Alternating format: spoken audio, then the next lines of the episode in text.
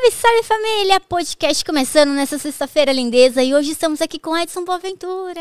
Viu? Eu que agradeço o seu convite, fiquei bem feliz, né, de estar tá falando, né? Hoje a gente vai falar sobre os mistérios aí do fenômeno OVNI, né, os discos voadores, né? Todo esse assunto que está na mídia, né? Atualmente aí a gente tem visto que o assunto está fervilhando, né? E teve aquela audiência também norte-americana e depois né? na NASA também. Então acho que a gente vai falar sobre um monte de coisas interessantes sobre esse fenômeno. Agora o pessoal está aguardando aí Obrigada, Edson, também. Fiquei muito feliz de você ter aceito o convite. Você é uma pessoa muito simpática. Bora conversar. Antes, vou falar para o pessoal sobre os nossos parceiros aqui do canal.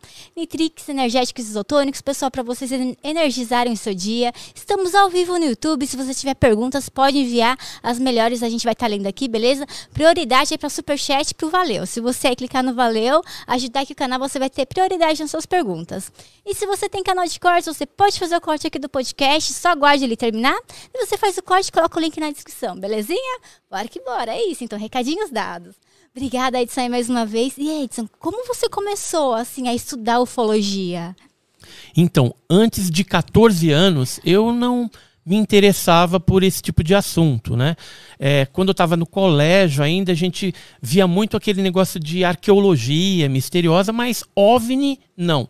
Aí o que, que aconteceu em 1981? A gente estava assistindo televisão, eu lembro que era um domingo, porque era programa Silvio Santos. E estava eu e meu irmão assistindo, minha mãe também ali preparando alguma coisa na cozinha, era à noite. E aí, de repente, minha mãe falou assim: Olha, eu vou sair para recolher umas roupas ali no varal.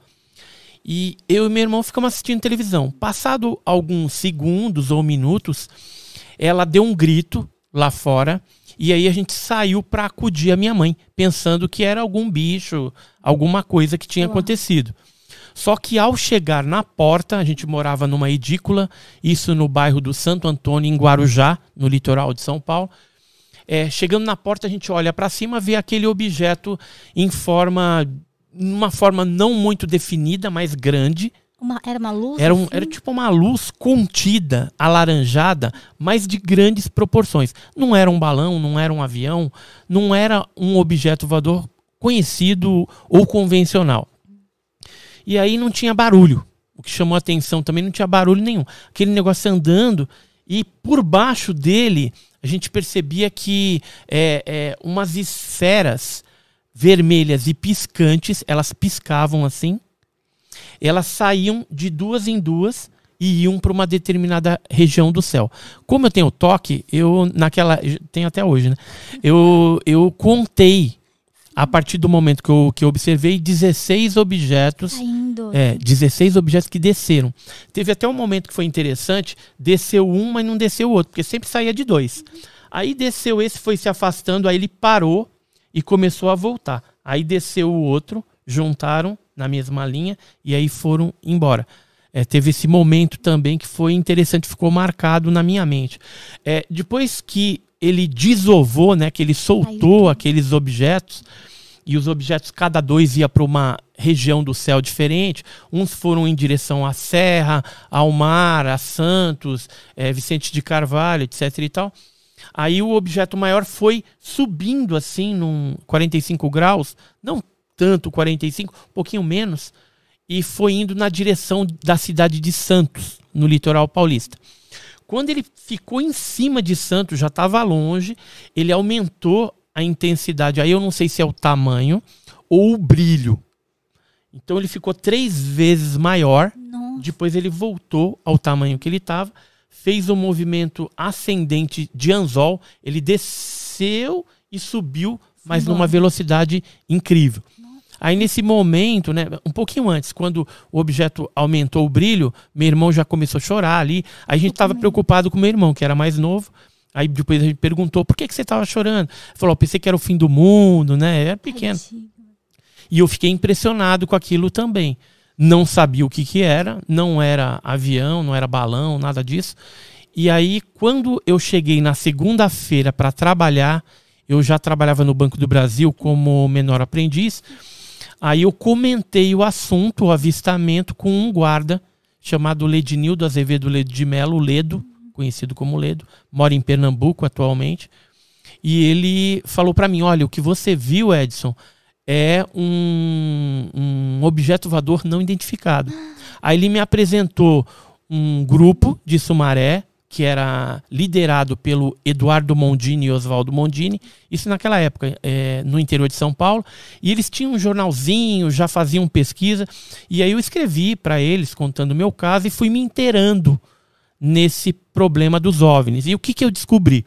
Em quatro anos, eu descobri que a área onde eu morava, que era o Guarujá, litoral paulista, né, o litoral sul, litoral norte, havia muitos casos. Muitas sim. pessoas já tinham visto pousar, já tinham tido é, avistamento, explosões de OVNIs, é, seres, abduções, sequestros. E aí o que eu resolvi? Resolvi em 1985, quatro anos depois, desse avistamento, que foi em 81, fundar o GUG, que era Grupo Ufológico do Guarujá, com o objetivo de pesquisar o fenômeno na região e de uma forma é, científica, utilizando metodologia científica.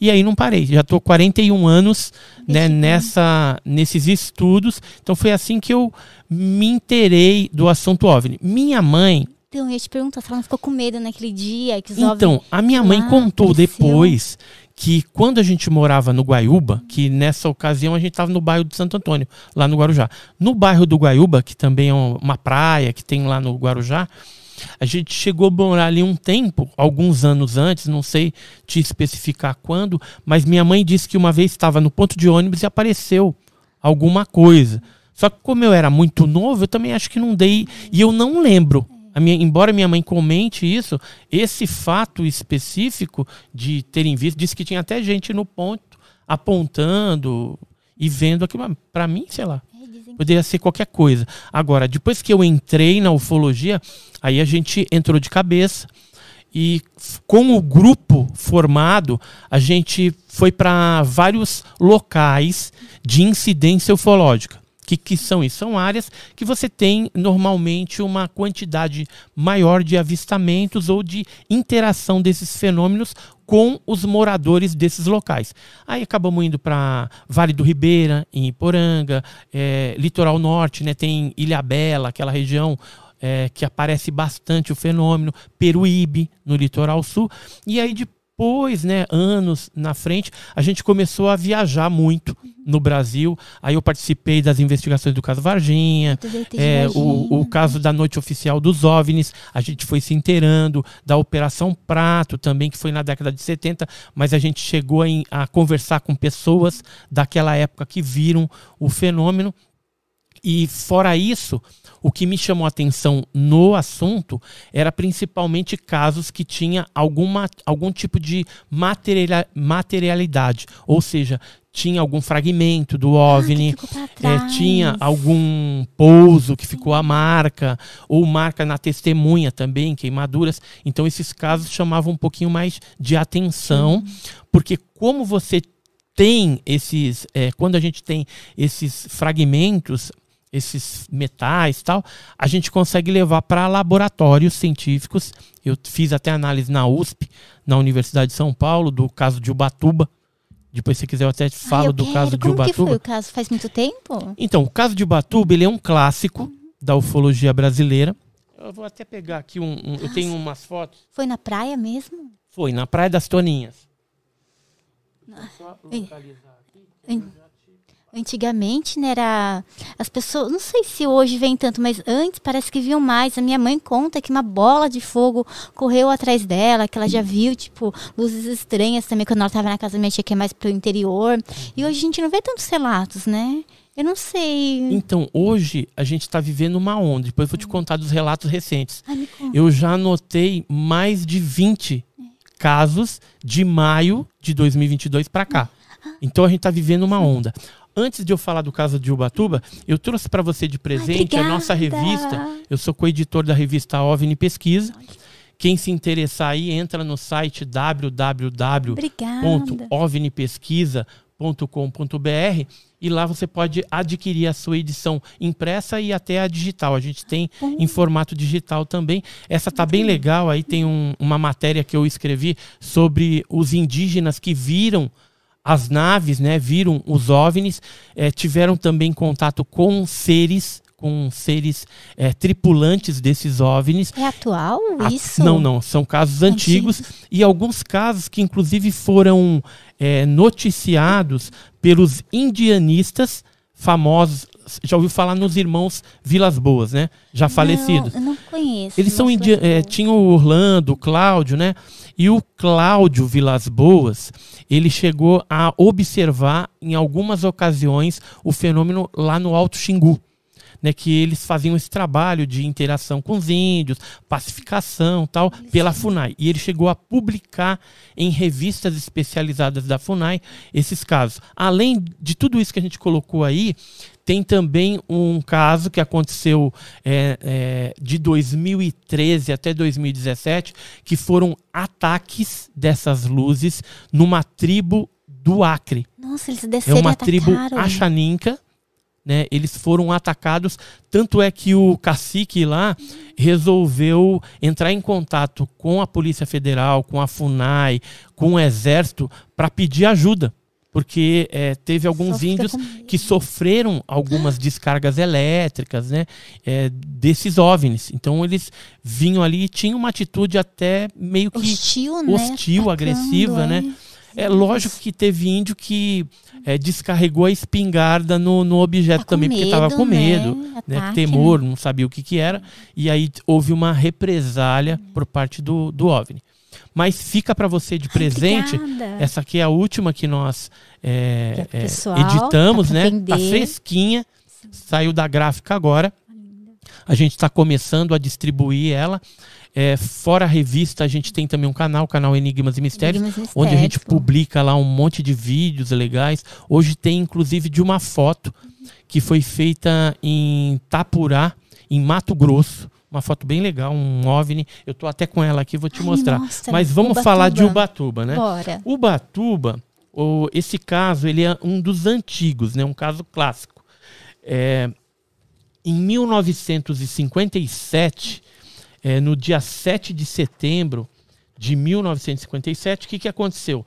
Algumas pessoas estavam na praia das Toninhas, lá em Ubatuba, e de repente viram um objeto parecendo uma bacia descer, e quando ele foi subir, ele explodiu em vários pedaços. Será que deu problema na nave, assim?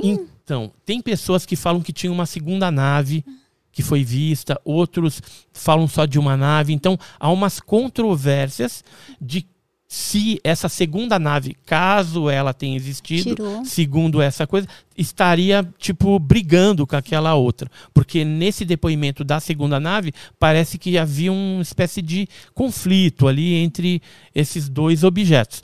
Mas o, a maioria dos testemunhos fala de um objeto que desceu, quando ele foi subir, ele explodiu. Os fragmentos pequenos, por exemplo, aqui tem alguns fragmentos da época, de 57, que foram recolhidos aquela câmera, Isso. que foram recolhidos muda, pelo, é, pelos pescadores e também turistas que estavam. Como era 7 de setembro, era um, era um feriado ali, então tinha poucos, poucos turistas poucos turistas assim na, na praia, mas que chegaram a recolher depois que esfriou, né, esses fragmentos, porque o, o pedaço maior do OVNI caiu dentro do mar e afundou. Não conseguiram resgatar? Então, depois resgataram. Vou te contar essa história. E é material que tem na Terra? Ou não, material. Calma, Ai, calma que eu vou te contar. Você é muito ansiosa. então, é, o que, que se desdobrou? O Ibrahim Suede, que era um colunista do jornal o Globo, um jornal carioca, ele recebeu de um correspondente esses fragmentos com uma carta contando o que ele tinha visto. Aí ele publicou no jornal o Globo, tudo, depois o negócio espalhou. Tinha um ufólogo que chamava Dr. Olavo Fontes, que é esse daqui, um ufólogo carioca também, que obteve esses fragmentos e levou para o Ministério da Agricultura analisar. do Brasil para analisar. A análise que foi feita pela tecnologista química Luísa Maria A. Barbosa, Tá aqui o, o, é a assinatura. No dia 24 de setembro de 57, ela chegou à conclusão de que o material tinha uma concentração de magnésio é, em alta é, pureza, 99,99 ,99 puro. é estranho esse tipo de coisa? Pode ter magnésio na Terra 99,99? Em estado natural, não. Mas uma metalurgia hoje, ela é possível de elaborar até 100%. Mas em, na, na Praia das Toninhas, o que, que tinha? Seis casas de pescadores apenas. Então era uma vilinha, não tinha metalurgia ali que explicaria esse tipo de, de metal. E o tempo foi passando, doutor Olavo Fontes comunicou uma instituição ufológica norte-americana, que era a APRO, é, é, chefiada pelo Jim e Coral Lorenzo, um casal que gostava de OVNIs, e eles mandaram analisar na Dalquímica. E chegaram às mesmas conclusões que era magnésio puro. 99. Isso é, gerou várias. Aqui eu só trouxe dois recortes de jornais. Então, ciência confirma pedaços e metais são de procedência extraterrestre, né? Hum, é, esse outro aqui, ó, caiu em São Paulo um disco voador, né? Então, tudo alusão a esse fato é, de, de, de Ubatuba, né? Da explosão do OVNI de Ubatuba. O que, que aconteceu? Os fragmentos foram se espalhando por aí. A Marinha conseguiu pedaços, a, o exército. O grande, o pedaço grande, a gente conseguiu depoimento nesse jornal aqui de um pescador que era o senhor. Deixa eu achar ele aqui. Nossa, mas que legal! Esse pescador aqui, que era e o senhor Virgílio também. Lopes. Então, Virgílio Lopes aqui, esse que está no, no jornal, esse senhorzinho aqui, ele disse que teve uma certa ocasião depois que aconteceu isso, que ele lembrava que uma, uma embarcação da Marinha baixou e ele morava numa casinha ali na praia. E aí esses militares foram até a casa dele. Bateram na porta, eles vieram atender e falou assim: "Olha, é para vocês ficar dentro de casa, se tranca aí e só para sair a hora que a gente mandar". Nossa, tipo toque de recolher, porque às vezes eles foram, não sei, né, investigar Isso, alguma coisa. Como eram militares, eles ficaram meio intimidados, é. mas o Virgílio é, até brincando, ele falou assim: é, as nossas casas de pescador tem porta na frente tem porta atrás. Então ele saiu por trás, escondeu no morro, subiu no morro e observou toda a movimentação é, dos militares ali, recolhendo um pedaço maior que estava afundado no mar. E ele disse que tinha uma outra embarcação com uma bandeira que era estrangeira. Só que ele não, assim, pela simplicidade dele, ele não Sabia. soube identificar se era americano, se era algum outro país, mas provavelmente eram os americanos. Então, isso é o que aconteceu com o pedaço maior. O que, que aconteceu posteriormente? Um filho de um militar do exército nos doou quatro fragmentos, que são esses fragmentos Sim. que estão aqui. Esses fragmentos aqui, ó. Então, esses quatro fragmentos é, foram submetidos também a análises Naquela o vermelho. É nessa daqui mesmo? Nessa aqui mesmo? Ah, legal. Tá. Então tá. Que é aquela que tá vermelha. Aí. Agora mudou. Ajeitou o foco aí? É. Então, esses fragmentos nós recebemos de um filho de um ex-militar do exército que já tinha falecido. E ele tinha guardado, viu que eu tinha feito uma petição oficial sobre esse caso através do SIC, que é o Serviço de Informação Cidadão, e aí ele resolveu doar, porque ele falou: ah, isso daí meu pai sempre contou, tal, guardava um saquinho, e aí ele acabou me doando isso. O que, que nós fizemos? Como a gente não tinha certeza se tratava do caso de Ubatuba, a gente mandou analisar, fizemos duas análises. Esse aqui é um dos laudos de análise que foi feito na USP. Esse aqui no, no LCT, Laboratório de Caracterização Tecnológica. Então é um, é um, um laudo bem extenso né, do, do, do material. Sim, 2017, e no final tá. se conclui que seria 99,3% de magnésio, né? E que as inclusões do 0,07 seriam óxido de magnésio, magnésio enferrujado talvez pela salinidade, né, já que é, era na praia. Mar, né? Então, é, houve uma correspondência de que a gente. Hoje eu tenho plena convicção que eu tenho um pedaço de OVNI na mão. Por quê? Aí, aí vem. Eu deixei o melhor final. É, nós estivemos, tive com a minha esposa que está aqui presente, a, a Margarete. Margarete, lá na Argentina, participando de um, de um evento. E no Museu OVNI da Argentina, em Entre Rios, haviam dois pedaços desse evento. Ah, que mandaram pra lá. Um deles foi dado pelo próprio Olavo Fontes para um pesquisador argentino, que depois, quando estava velhinho, resolveu doar para o museu. E o outro foi um marinheiro mercante que deu esse, esse fragmento. E aí o que, que foi feito? Essa parte central, essa aqui ficou para os documentos seus. Tá. Pega certinho aqui. aqui assim. Aqui? ah, Tá bom. beleza. E aí o que, que aconteceu? É, esses fragmentos é, ch- chamaram a atenção, tanto é que a gente esteve lá, e como eu já vinha estudando esse caso há algum tempo, eu fui saber a história e recolhi essa história e descobri que o Jacques Vallée, que era um físico francês, consultor da NASA, consultor do Bigelow Aerospace, do Robert Bigelow, que mexe com essa parte espacial também, tinha estado lá e tinha solicitado para a Andrea Simondini, que é uma das curadoras do museu, é, fragmentos, pedaços disso para analisar nos Estados Unidos. E aí foi feita é, a análise desse material por um é, microbiologista, que é esse cara aqui, Sim. que é o Gary Nolan. Quero não. Então, lá na Universidade de Stanford, ele fez as análises e o que ele descobriu? Usando um equipamento moderníssimo de análise é, isotópica, ele analisou o isótopo desse magnésio. Ah, pra ver o que nem car car- carbono 14, tal, pra ver a idade, essas coisas. Não, é, é para ver assim a composição Composição. isotópica daquela peça. Porque assim, é, pelos isótopos, dá para você saber assim, esse magnésio é de uma mina lá na Rússia. Ah, sim. Esse magnésio é de uma mina em- nos Estados Unidos, por exemplo. Estou te dando um exemplo. E aí o que, que aconteceu? Quando ele bota esse negócio no- na máquina e que sai o resultado, era 30% diferente do magnésio terrestre que nós conhecíamos. Não existe na Terra. Então não existe na Terra. Aí ele foi questionado, ele já deu inclusive entrevistas, né? E foi questionado assim: olha, é possível mexer nos isótopos de um, de um magnésio e, e transformar nisso que você concluiu? Ele falou: olha, é possível. Mas é uma técnica extremamente cara. E para 1957 era algo meio que impossível Alcançar. fazer.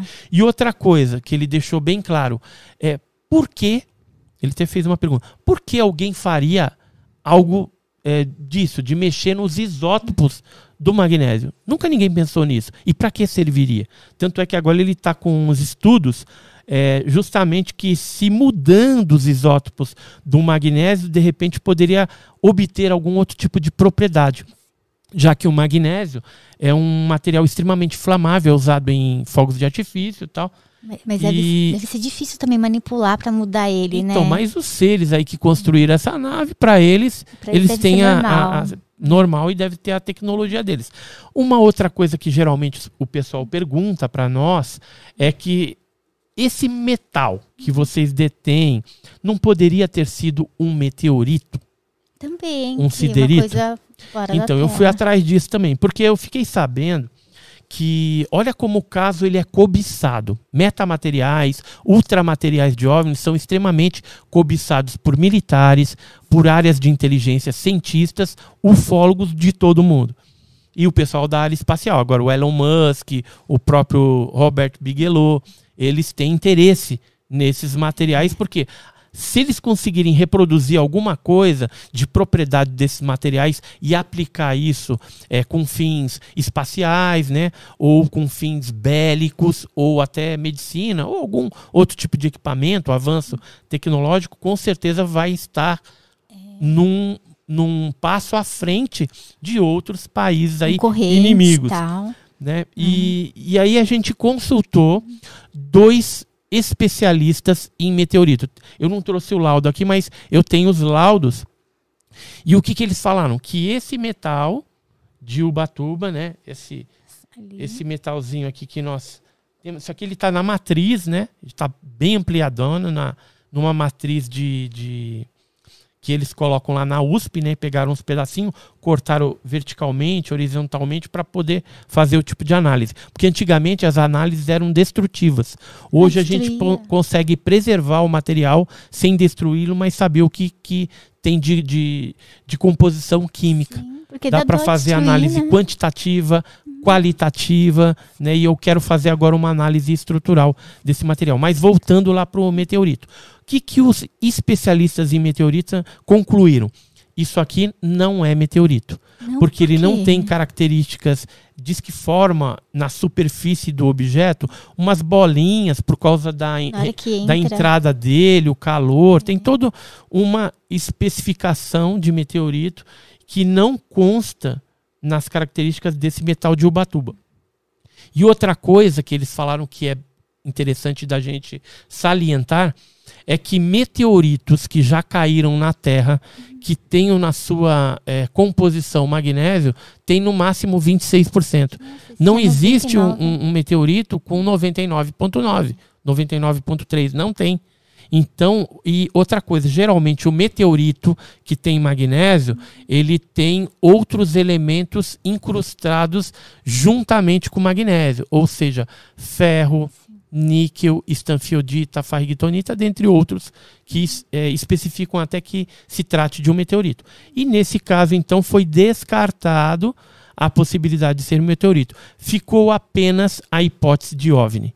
Porque não é um pedaço de uma aeronave, não é nada convencional. E a análise isotópica feita agora recentemente pelo Gary Nolan, acompanhada do Jacques Vallée, que é esse físico francês, comprovou essa estranheza nesse material. Ou seja, hoje nós temos esse pedaço de OVNI, né, um dos, e eu pretendo futuramente até disponibilizar isso no museu, fazer um museu Fica bom. ufológico. Só está faltando os investidores, né? É porque é caro. Entrar com é. grana para fazer o, o espaço, porque material para colocar lá eu tenho, né? Tem o pelo de chupacabra, Nossa, chupacabra. até de chupacabra. eu lembro tem. quando eu era criança, apareceu chupacabra, tinha relatos, né, tal. Tipo, eu lembro que eu tinha 10, 9 anos, minha mãe sempre criou galinha, sabe? A gente morava numa chácara pequenininha, tal. Ela é, cuidava das galinhas, tal. Eu morri de medo do chupacabra aparecer lá pra pegar as em galinhas. que cidade isso? É, Várzea Paulista. Era E- interior. então, e, e em 97 teve casos em Várzea Teve, Paulista de teve. ataque de chupacabra. eu, não, eu não me lembro, não me recordo Teve, agora, eu, mas eu pode devo ter ser. jornais daquela época que falam desses Morri casos, de né? medo. E assim, o interior de São Paulo ele foi muito é, visado por esses chupacabras aí. Não só é, São Paulo, mas também litoral de São Paulo. A gente pegou alguns casos no Caruara, em Bertioga, é, próximo ali de Peruíbe. Também teve até cachorros Cachorro, foram é, atacados. cachorro, cabra, vaquinha. cabra. Ih, eles pegaram de tudo. Galinha, Galinha, pato, é. até gente. Até gente. Até gente. Eu não me lembro de Tem, pessoas. eu tenho uns casos guatemaltecos que saíram até numa revista, as fotos são feias, mas eu não trouxe essa revista não. E o chupacabra chegou a arrancar uma lasca da cara do, Mas ele do- sobreviveu? do- do- não, morreu. E isso outras pessoas viram esse ataque. Chupacabra. Por isso que ficou, saiu na, na- nos jornais, né, saiu na As revista. pessoas não se juntaram pra bater no bicho, pra Não, ficou todo homem? mundo com medo, não sabia que era aquilo. E a descrição do bicho era terrível, né? Porque tinha presas, tinha garras nas mãos e aquele olho vermelho, né? Um negócio bem esquisito mesmo. E, e assim, o chupacabras, ele teve a sua incidência no Brasil logo após o caso Varginha. Então, o Varginha foi em 96, e aí já em 96 teve alguns casos, e depois começou 97, 98, 99 e comecinho dos anos Vários. 2000. Será que Vários uma casos. coisa que a gente às vezes conversava, E né? acabou. Então, que... É, então, que, tipo, teve o do Varginha, tá? Será que o chupacabra não era, tipo, o cachorrinho, o pet dos ETs? É, tipo pode- assim... Então, eu penso que eles não Soltou eram é, os seres principais da nave, que eles eram é, animais, vamos dizer assim, robôs biológicos que cumpriam determinada função. Por que, que eu falo isso? Porque em alguns casos foram avistados seres dos tipo Grey. Já ouviu falar o Grey? Já, cinzas, Então, com a cabeçona, Deixa eu ver se eu tenho assim, uma né? foto aqui pra gente ilustrar. Os Greys, eles correspondem a 80% dos casos. 80% dos casos. É aquele baixinho, cabeçudo, de olho preto, Geralmente tem 1,10m, 1,20m, né? Então, esses correspondem a 80% dos casos, né? E esses seres foram vistos juntos com chupacabras. Em poucos casos que a gente tem conhecimento, foram vistos seres altos parecidos com o ser humano também. E na maioria dos casos era só o chupacabras que era visto, quando era visto. Eles descreviam como uma criatura horrenda, É feia. peluda, né? É, a- então não se sabe se aquilo era um- uma espécie de pelo ou espinhos É espinho. ou uma espécie de espinhos. Algumas pessoas relatam como espinhos ou pelos. E o, o certo é que elas atacavam, tinham algum poder hipnótico em relação àquelas criações. E às vezes os ataques, né, a- elas drenavam o sangue do, dos animais e Tudo, né? e os, os, é, e os órgãos eram liquefeitos, eram transformados numa parte mais líquida através de uma substância verde, que em alguns casos também se detectou né, esse tipo de substância, que era algo que provavelmente liquefazia os órgãos internos dos animais. E, e- e o interessante é que às vezes você tinha um capril, né, o local. Capril. Capril é onde ficam as cabras. Ah, sim. E aí você tinha ali, por exemplo, 60 cabras dentro do, do, do, do local do capril, do curral, né? E aí esse animal entrava lá para dentro e matava os 60 animais e fazia duas pilhas, por exemplo, uma de 30 Nenhuma corria. ou 32, outra de 28, com os animais tudo empilhados assim.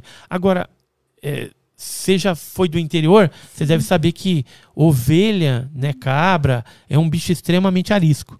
Eles- Imagina se ela percebesse um eh, sendo atacado, seria correndo para lá, para cá, espisoteando e não tinha nada. Não tinha vestígio de sangue. Então por isso que eu falo desse poder hipnótico que provavelmente eles tinham que eh, as criações ficavam quietas, eram dizimadas, eh, geralmente eram fêmeas. E olha só, é como a maioria era fêmea, provavelmente esse animal conseguia distinguir algum algum feronômio, Hormônio, algum hormônio coisa, é. feminino e aí sabia que tinha que atacar as fêmeas. Os machos às vezes eles não matavam. Uhum. Às vezes acontecia alguma morte, mas geralmente não matava. O que que eles faziam? Cortava a orelha Nossa, tudo do macho, cortava a orelha. do mas macho. por quê? Porque aí o macho ficava desorientado. Imagina você perder a orelha, Ah, é. a dor e Ah, tudo mais. é. Então o macho ficava ali meio desorientado. E geralmente, quando era encontrado, toda a criação morta e os machos vivos, eles estavam meio assustados. Assim. Alguns sobreviveram, outros não sobreviviam. Que às vezes eles eh, arrancavam a orelha e às vezes davam uma lanhada no pescoço também, com as garras. né? Então foi um fenômeno que, se fosse um animal eh, predador, tipo a sussuarana, o furão, como alguns veterinários quiseram eh, explicar, né?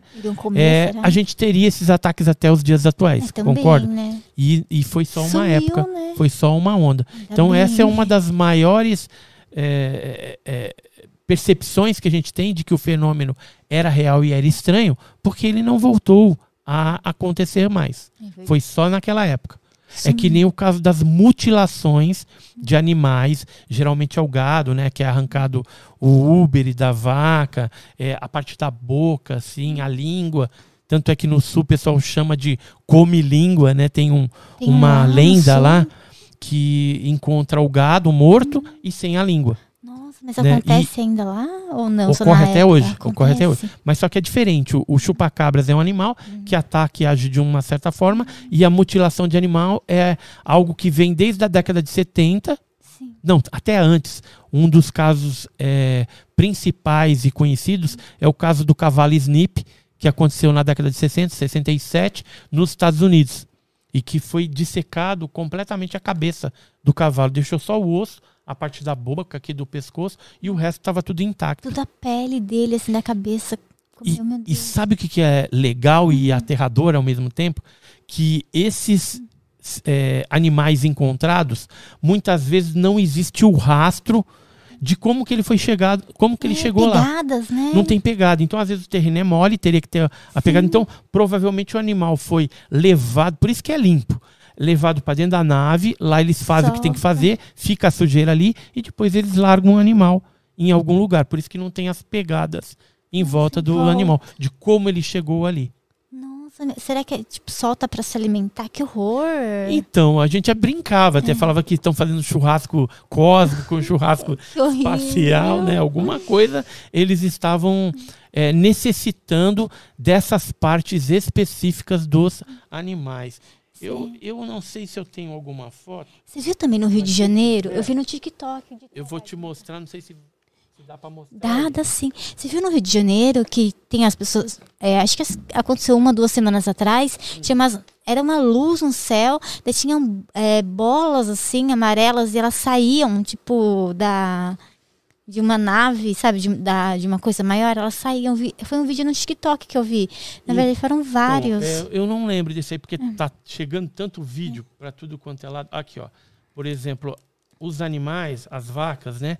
Elas, elas eram encontradas dó. mortas e sem essa parte da boca. Acho que cabrinha. E geralmente sem o, sem o, o úbere, né? Sem as tetas da vaca. É, alguns animais, até selvagens, aqui são, são veados, né? E, e esses veados, eles são extremamente ariscos também. Foi extraído o cérebro por dentro por esses furos né, que eram feitos. Geralmente, nos casos do chupacabras, eram vistos também luzes. Eram vistos luzes. Eram vistos luzes também, né? Que eh, nos faz crer que se trate realmente de um fenômeno eh, ufológico. Como eu te falei lá, né? Tem muitos casos, muitos jornais que a gente. Eu trouxe só um de eh, aves que foram atacadas naquela época. Nossa, que dó, Esse né? aqui é de 97, no Rio de Janeiro. Então, ocorria né, muitos ataques inexplicados. Alguns a gente tem que dar o desconto Uhum. porque eram realmente animais predadores. É. Mas tem uma parte que permanece inexplicável. É. E não foi só no Brasil, não, né? Começou Lá em Porto também. Rico, na Argentina teve casos, na Espanha, onde tinha criações, eh, geralmente eram eh, vitimadas aí por esses eh, famigerados chupacabras. Nossa, que, que medo. Na verdade, não tinha nem que ter esse nome, né? Virou chupacabras É, porque em Porto Rico eles atacavam mais criações de cabras. cabra. Mas é, podia ser chupa-pata, né? Chupa-cavalo, É, vários outros animais, né? Então é um fenômeno é, impressionante que ocorreu na, naquela época, de 97 até 2001, 2002, e depois deu uma acessada. Cê- E para estudar ufologia, não sei se existe algum curso ou você tem algum Olha, curso? Não, não tem um curso nenhum de ufologia, é tudo autodidata. Uhum. Deixa eu te explicar como é que funciona isso. A ufologia, ela está fazendo 75 anos hoje. Hoje, nossa, quando Exatamente eu te convidei, hoje. 24 você de falou, junho de tão 1947, houve um fato de um avistamento de um piloto norte-americano lá na região de Washington, eh, na Monte Cascade, e ele viu nove objetos eh, em forma de meia-lua e que faziam um movimento de quicar. Você pegar um pires e jogar na água, ele dá aquela quicada. Sim. Então ele disse que esses objetos, esses nove objetos que ele viu, faziam um movimento de pires quicando na água. Por isso que ficou Flying Saucer, que era pires voador. Saucer, pires, é, é, flying, voador. E aí depois aportuguesou para disco voador. Então o, o estudo dos OVNIs oficial, ele tem 75 anos. É, a ufologia, ela não tem nenhum curso de linha em faculdade. Tem algumas faculdades que, dentro do curso, por exemplo, de astronomia, tem uma área que eles abordam o tema, porque, vez ou outro, o astrônomo, de repente, vai se deparar com esse fenômeno. Então, tem lá, dentro de uma disciplina, que ele está fazendo a faculdade. Agora, a faculdade de ufologia não tem, é diferente de parapsicologia, que você consegue testar esses fenômenos parapsicológicos. Para você testar cientificamente o OVNI, você teria que ter um OVNI, reproduzir o OVNI, Pra tudo estudar, isso. Então, tá. é, como que funciona isso? A ufologia é uma paraciência, Sim. porque ela depende de outras ciências para ser compreendida. Como que você se torna ufólogo, então? É, lendo livros sobre o assunto, é, internet tem que procurar bastante é, esse tipo de conteúdo mais sério, porque tem muito fake. Tem, Então fica o alerta aí pro pessoal, cuidado com os fakes na internet, porque isso é um problema, porque você pensa que está sendo orientado, instruído na temática ufológica e de repente não, você está indo para um caminho totalmente inverso, uma viagem na maionese tremenda, né? Então tem que tomar muito cuidado. Mas tem sites e canais sérios que dá para você é, pegar uma base ufológica. Depois que você é, aprendeu um pouquinho, é importante também participar de congressos, de palestras, né, com pessoas eh, mais antigas, pioneiros aí, pessoas que têm algum trabalho legal para você também se inteirar e depois você vai começar a fazer o quê? Fazer suas próprias pesquisas. Porque é, é, fatalmente isso aí vai acontecer. Você vai acabar perguntando para um parente que já viu, viu, um é. colega, né, um, um amigo, alguém vai estar comentando com você. E aí é importante que você tenha um relatório né, é, com algumas perguntas chaves para ir registrando tudo isso e montando o seu arquivo ufológico, né? E após isso, você pode fazer o quê? Vigílias. Ir para locais onde tem uma maior incidência ufológica e aí você fazer vigília. O que, que é vigília? Você vai munido de máquina fotográfica, filmadora, ao binóculo, né? Vai todo equipado num local onde geralmente aparece e se você der sorte, de repente você vai registrar esse fenômeno e ter suas próprias experiências eh, pessoais com o fenômeno. Se registrar, melhor ainda.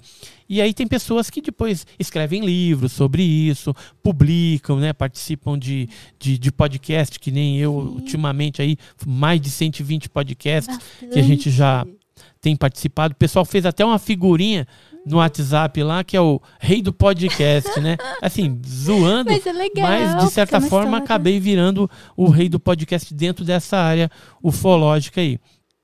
E, e, e aí as pessoas, depois que elas têm essa bagagem, elas podem é, escrever seus livros, divulgar o seu, seu trabalho, discutir isso em congressos também. Então é algo muito é, da perseverança e do, da disponibilidade de pessoa para pessoa. atrás, né? Eu já tô 45 anos, digo que o, o mosquito da, da ufologia me picou, Picou. entrou no sangue e não saiu mais, né? É, a minha esposa que fica chateada que eu tenho tanta tranqueira, É, nossa, imagina. Arquivos, né? Imagem, arquivo, imagem, jornal. é, mato, onde pousou disco voador, é terra Tem afetada por OVNI, né? Então tem de tudo. Tem até uns mosquitinhos que morreram, né? Guarda Calcinado, também? guardo tudo. Eu tenho até a grama onde o ET de Varginha ficou em cima. Nossa, mas tem certeza? Foi ele, ali mesmo que ele no, ficou? No exato local. É? No exato local. Só que assim, se tinha alguma coisa ali, alguma substância, eu acredito que a chuva que caiu à tarde, ela deve ter apagado algum vestígio. Porque você mandou Mas é exatamente no local, no terreno baldio, que inclusive está lá ainda, intocável e do mesmo jeito que estava em 1996, naquele dia 20 de janeiro de 96. Eu tava ouvindo um podcast seu com as duas meninas, daí parece que a pessoa que onde o ET de Varginha apareceu queria vender por muito caro o terreno, alguma coisa assim, né? Isso, então, elas estão vendo lá para ver se, se faz uma vaquinha, alguma coisa e compra.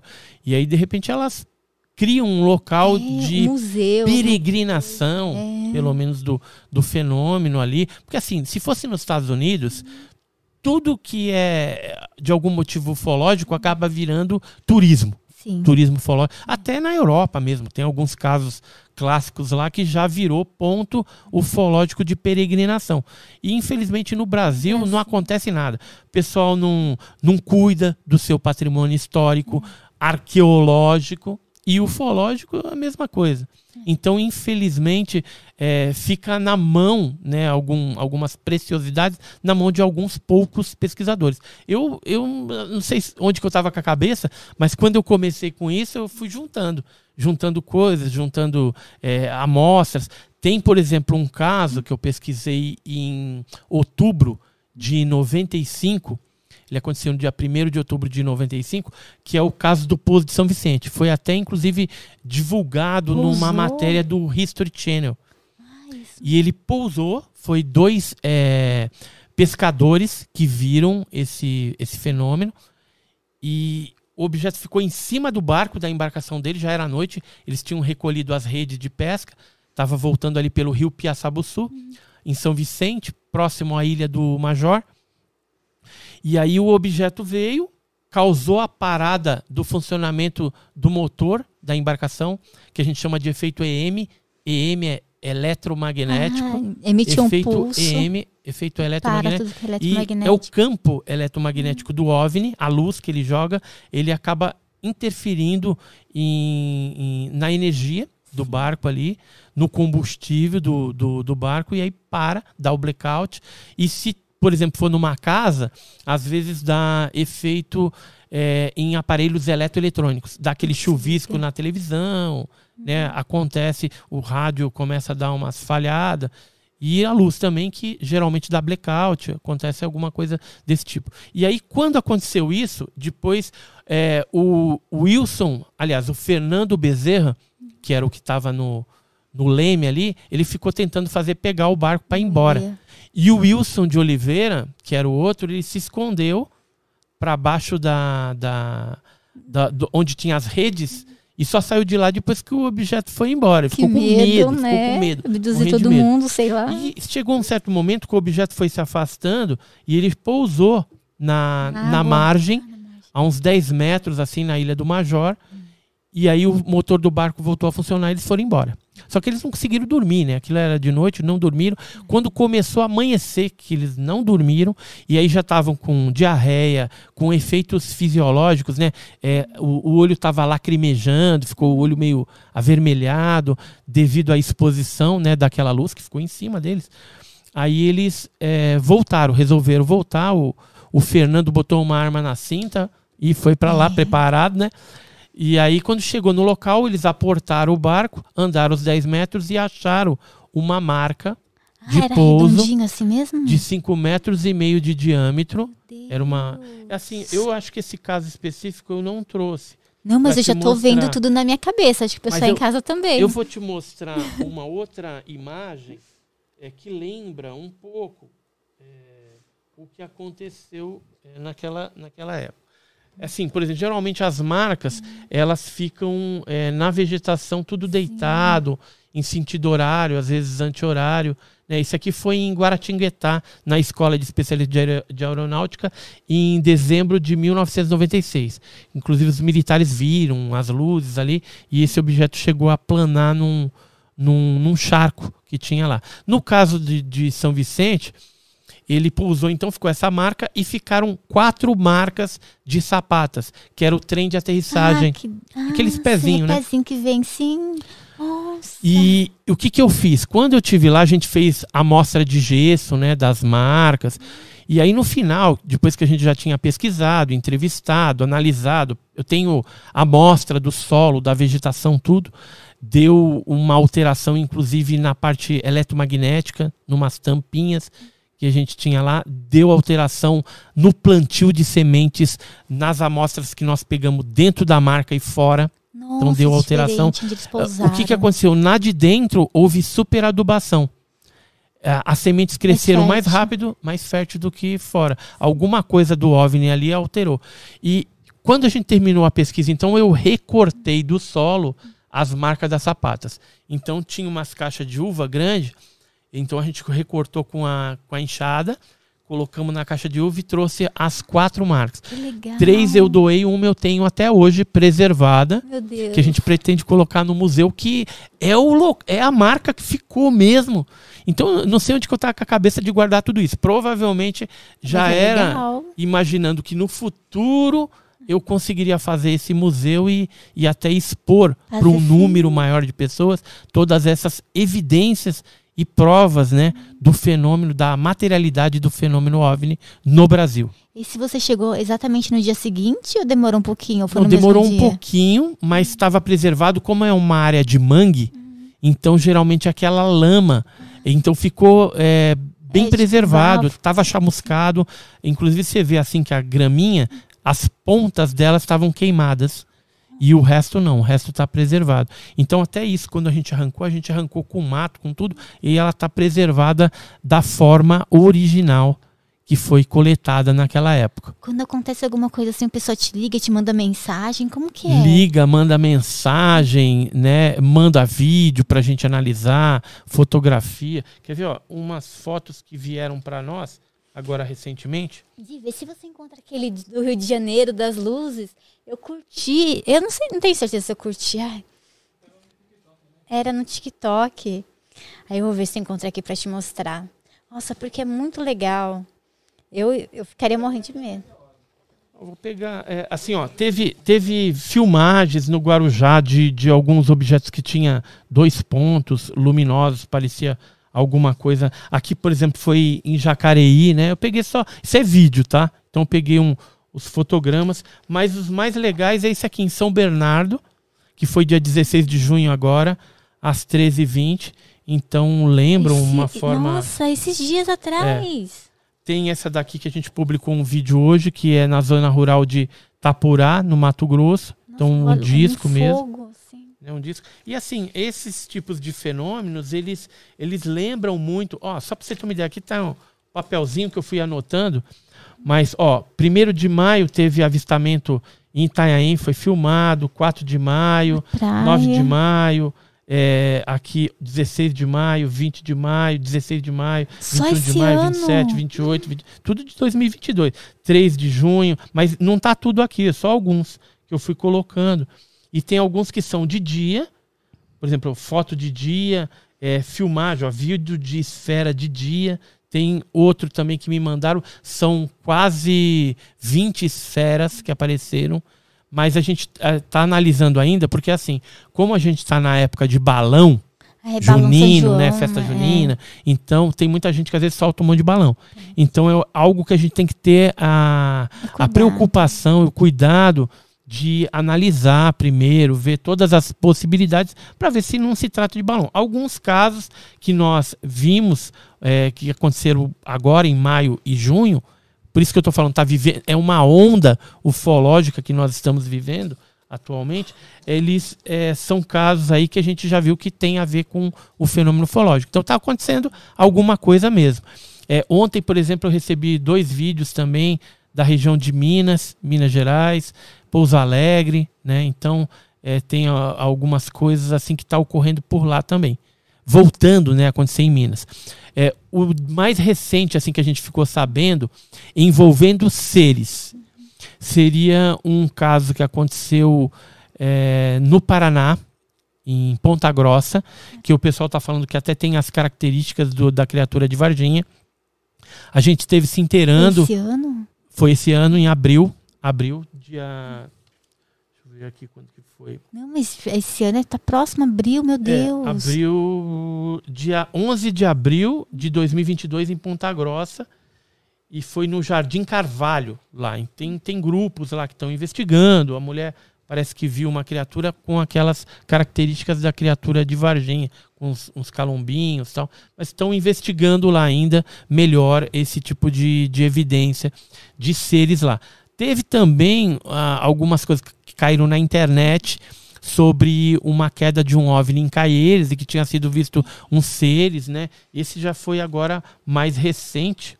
Ver, Caieiras foi, foi dia seu 14 vídeo. de junho É, de 2022. Tá na internet aí bastante é, informação truncada. Eu já falei informação truncada, porque tem coisas que são reais, tem pessoas que viram alguma coisa, tem a movimentação de militares, mas não dá para saber se é por conta do que caiu lá ou de repente fazia parte de alguma manobra militar mesmo, porque tem um, um- um quartel em Osasco, que é ali pertinho. ah, de Caieiras. ser. Então, às vezes eles usam ali algumas partes para fazer algum tipo de operação militar. Mas eu não estou assim descartando também que possa ter tido alguma coisa, até algum acobertamento. Isso está sendo investigado. Tem dois investigadores aí que estão vendo. é, deve é, ter aí uma investigação mais profunda né, nos próximos dias.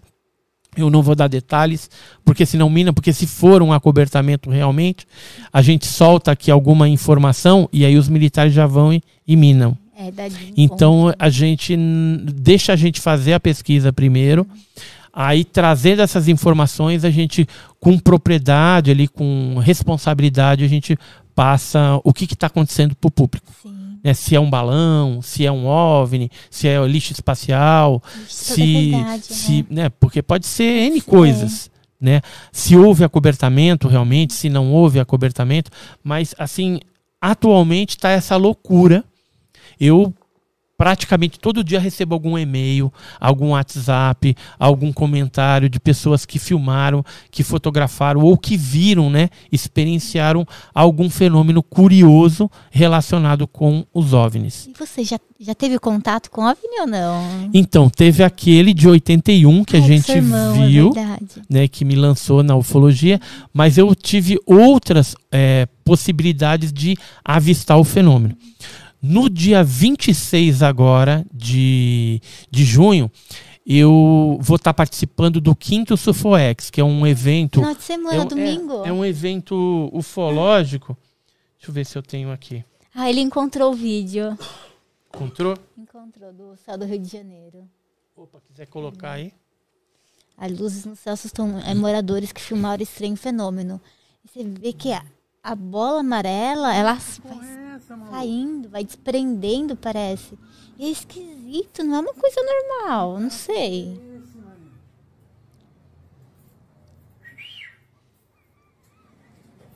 Aquela dali do, do meio, né? Então, é, pode ser um efeito ótico, tá? Que, Será? é, que é, tem um fenômeno que ele ocorre dos três sóis, já viu? Não, ó, Às vezes tá apa- aparece o, o, o sol o principal e aparece mais dois sóis, um de um lado direito, outro do lado esquerdo. Tá? Tem esse tipo de. Mas esse daí não. Isso aí, sabe, sabe o que que tá aparecendo isso?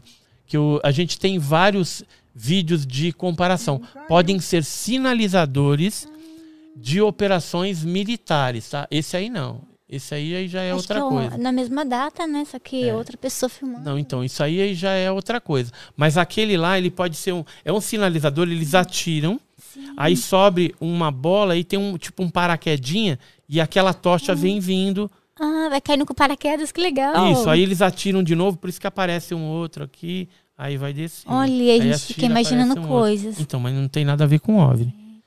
Tá? Geralmente pelo, pelo movimento, pelo tipo de luz, né? é, é, ou pela clareza do, do- do- da filmagem, a gente consegue aí identificar se se trata de um OVNI realmente ou até de alguma montagem, porque É, tem gente bastante.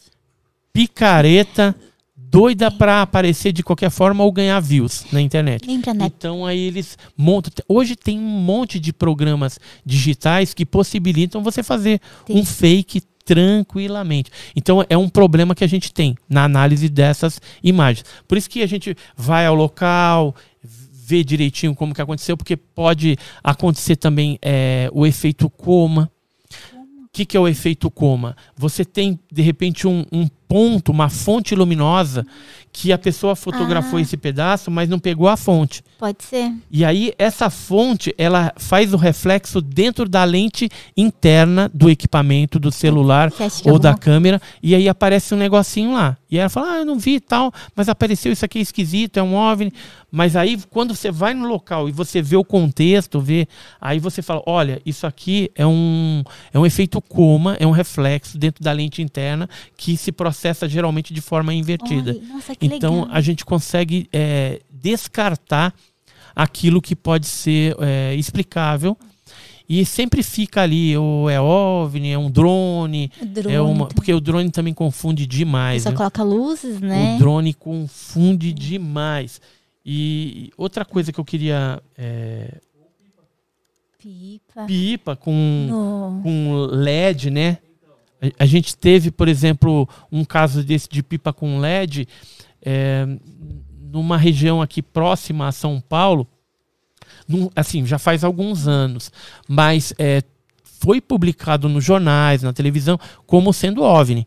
Só que depois apareceu o Pipa cara com que, que, que tinha é, empinado essa pipa e mostrou como que ele fazia o esquema de LED, colava lá, e realmente ficava um negócio bem curioso bem, bem A interessante. população que fica com medo. Eu lembro quando era criança, no Gugu, acho que colocaram lá, desvendando mistérios, não sei.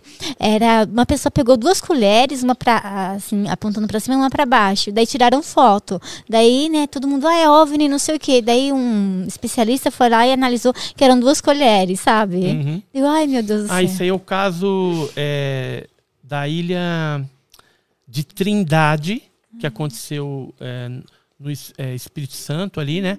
E essa ilha de Trindade é, teria sido uma embarcação da Marinha, é, um navio é, militar, e dentro estava o Almiro Baraúna, que era um fotógrafo que foi convidado para fazer o, o, o- levantamento ali fotográfico, e algumas outras pessoas do clube de pesca lá do Rio de Janeiro foi convidado para estar junto. O que, que aconteceu? Viram realmente alguma coisa, porque quando eu trabalhava no Banco do Brasil, eu conheci o Amilar, que era uma dessas testemunhas. Ele trabalhava na Cassex do Banco do Brasil. A gente conversou longamente por telefone. Ele falou assim: Olha, Edson, naquele dia, 16 de janeiro de 1958, eu estava a bordo do Almirante Saldanha, desse navio, junto com o Almiro Baraúna e tal, e nós vimos sim um objeto cinza parecendo uma espécie de lentilha acinzentada que andava, foi até o pico desejado, tal, tal, tal. Só que o que o Almiro Baraúna apresentou nas imagens, nas fotografias, não era aquilo que a gente viu. Então ele foi bem claro para mim. Ele falou: e o Almiro Baraúna já tinha um histórico de fraudar fotos. Tem uma revista antiga, é, carioca também, que ele fez uma matéria de como fraudar OVNI, esse tipo de coisa. Acho que em 1954, uns quatro anos antes, ele já fazia umas. Então, assim, ele não tinha uma reputação muito Não tinha é, é, é, crível. E eu acho que deve ter acontecido foi o seguinte: o Almiro fotografou, só que a câmera, naquele tempo, imagina, né? Pode ser que Não tinha tanta nada. definição, e aí pela distância não, não ficou nada. Aí quando ele chegou em casa, porque assim, o filme, eu lembro na época, eh, foi revelado dentro de uma câmera escura no próprio barco.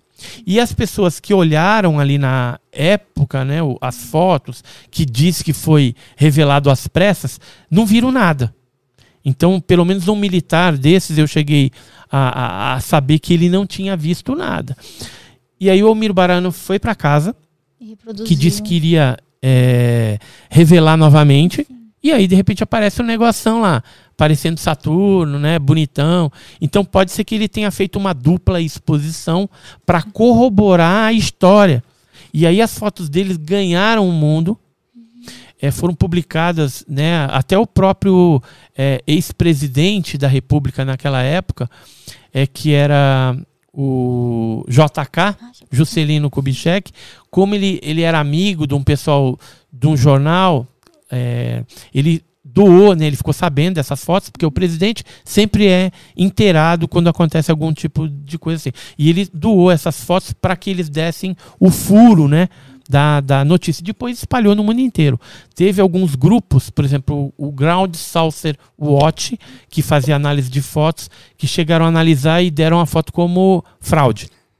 Tá? Tem grupos que deram como autêntico e outros como fraude. Mas hoje está mais que seja uma fraude realmente. A tia do Almiro Baraana, depois que ele morreu, disse que eram essas fichas telefônicas, né? Ela disse, né? Mas não sei se, se pode ter sido isso ou algum outro tipo de técnica que ele usou, mas provavelmente para corroborar as fotos fraudulentas foram para corroborar um fato autêntico de avistamento que Pode- eles tiveram, Pode ser. mas que infelizmente a câmera fotográfica Deu. naquela época não captou.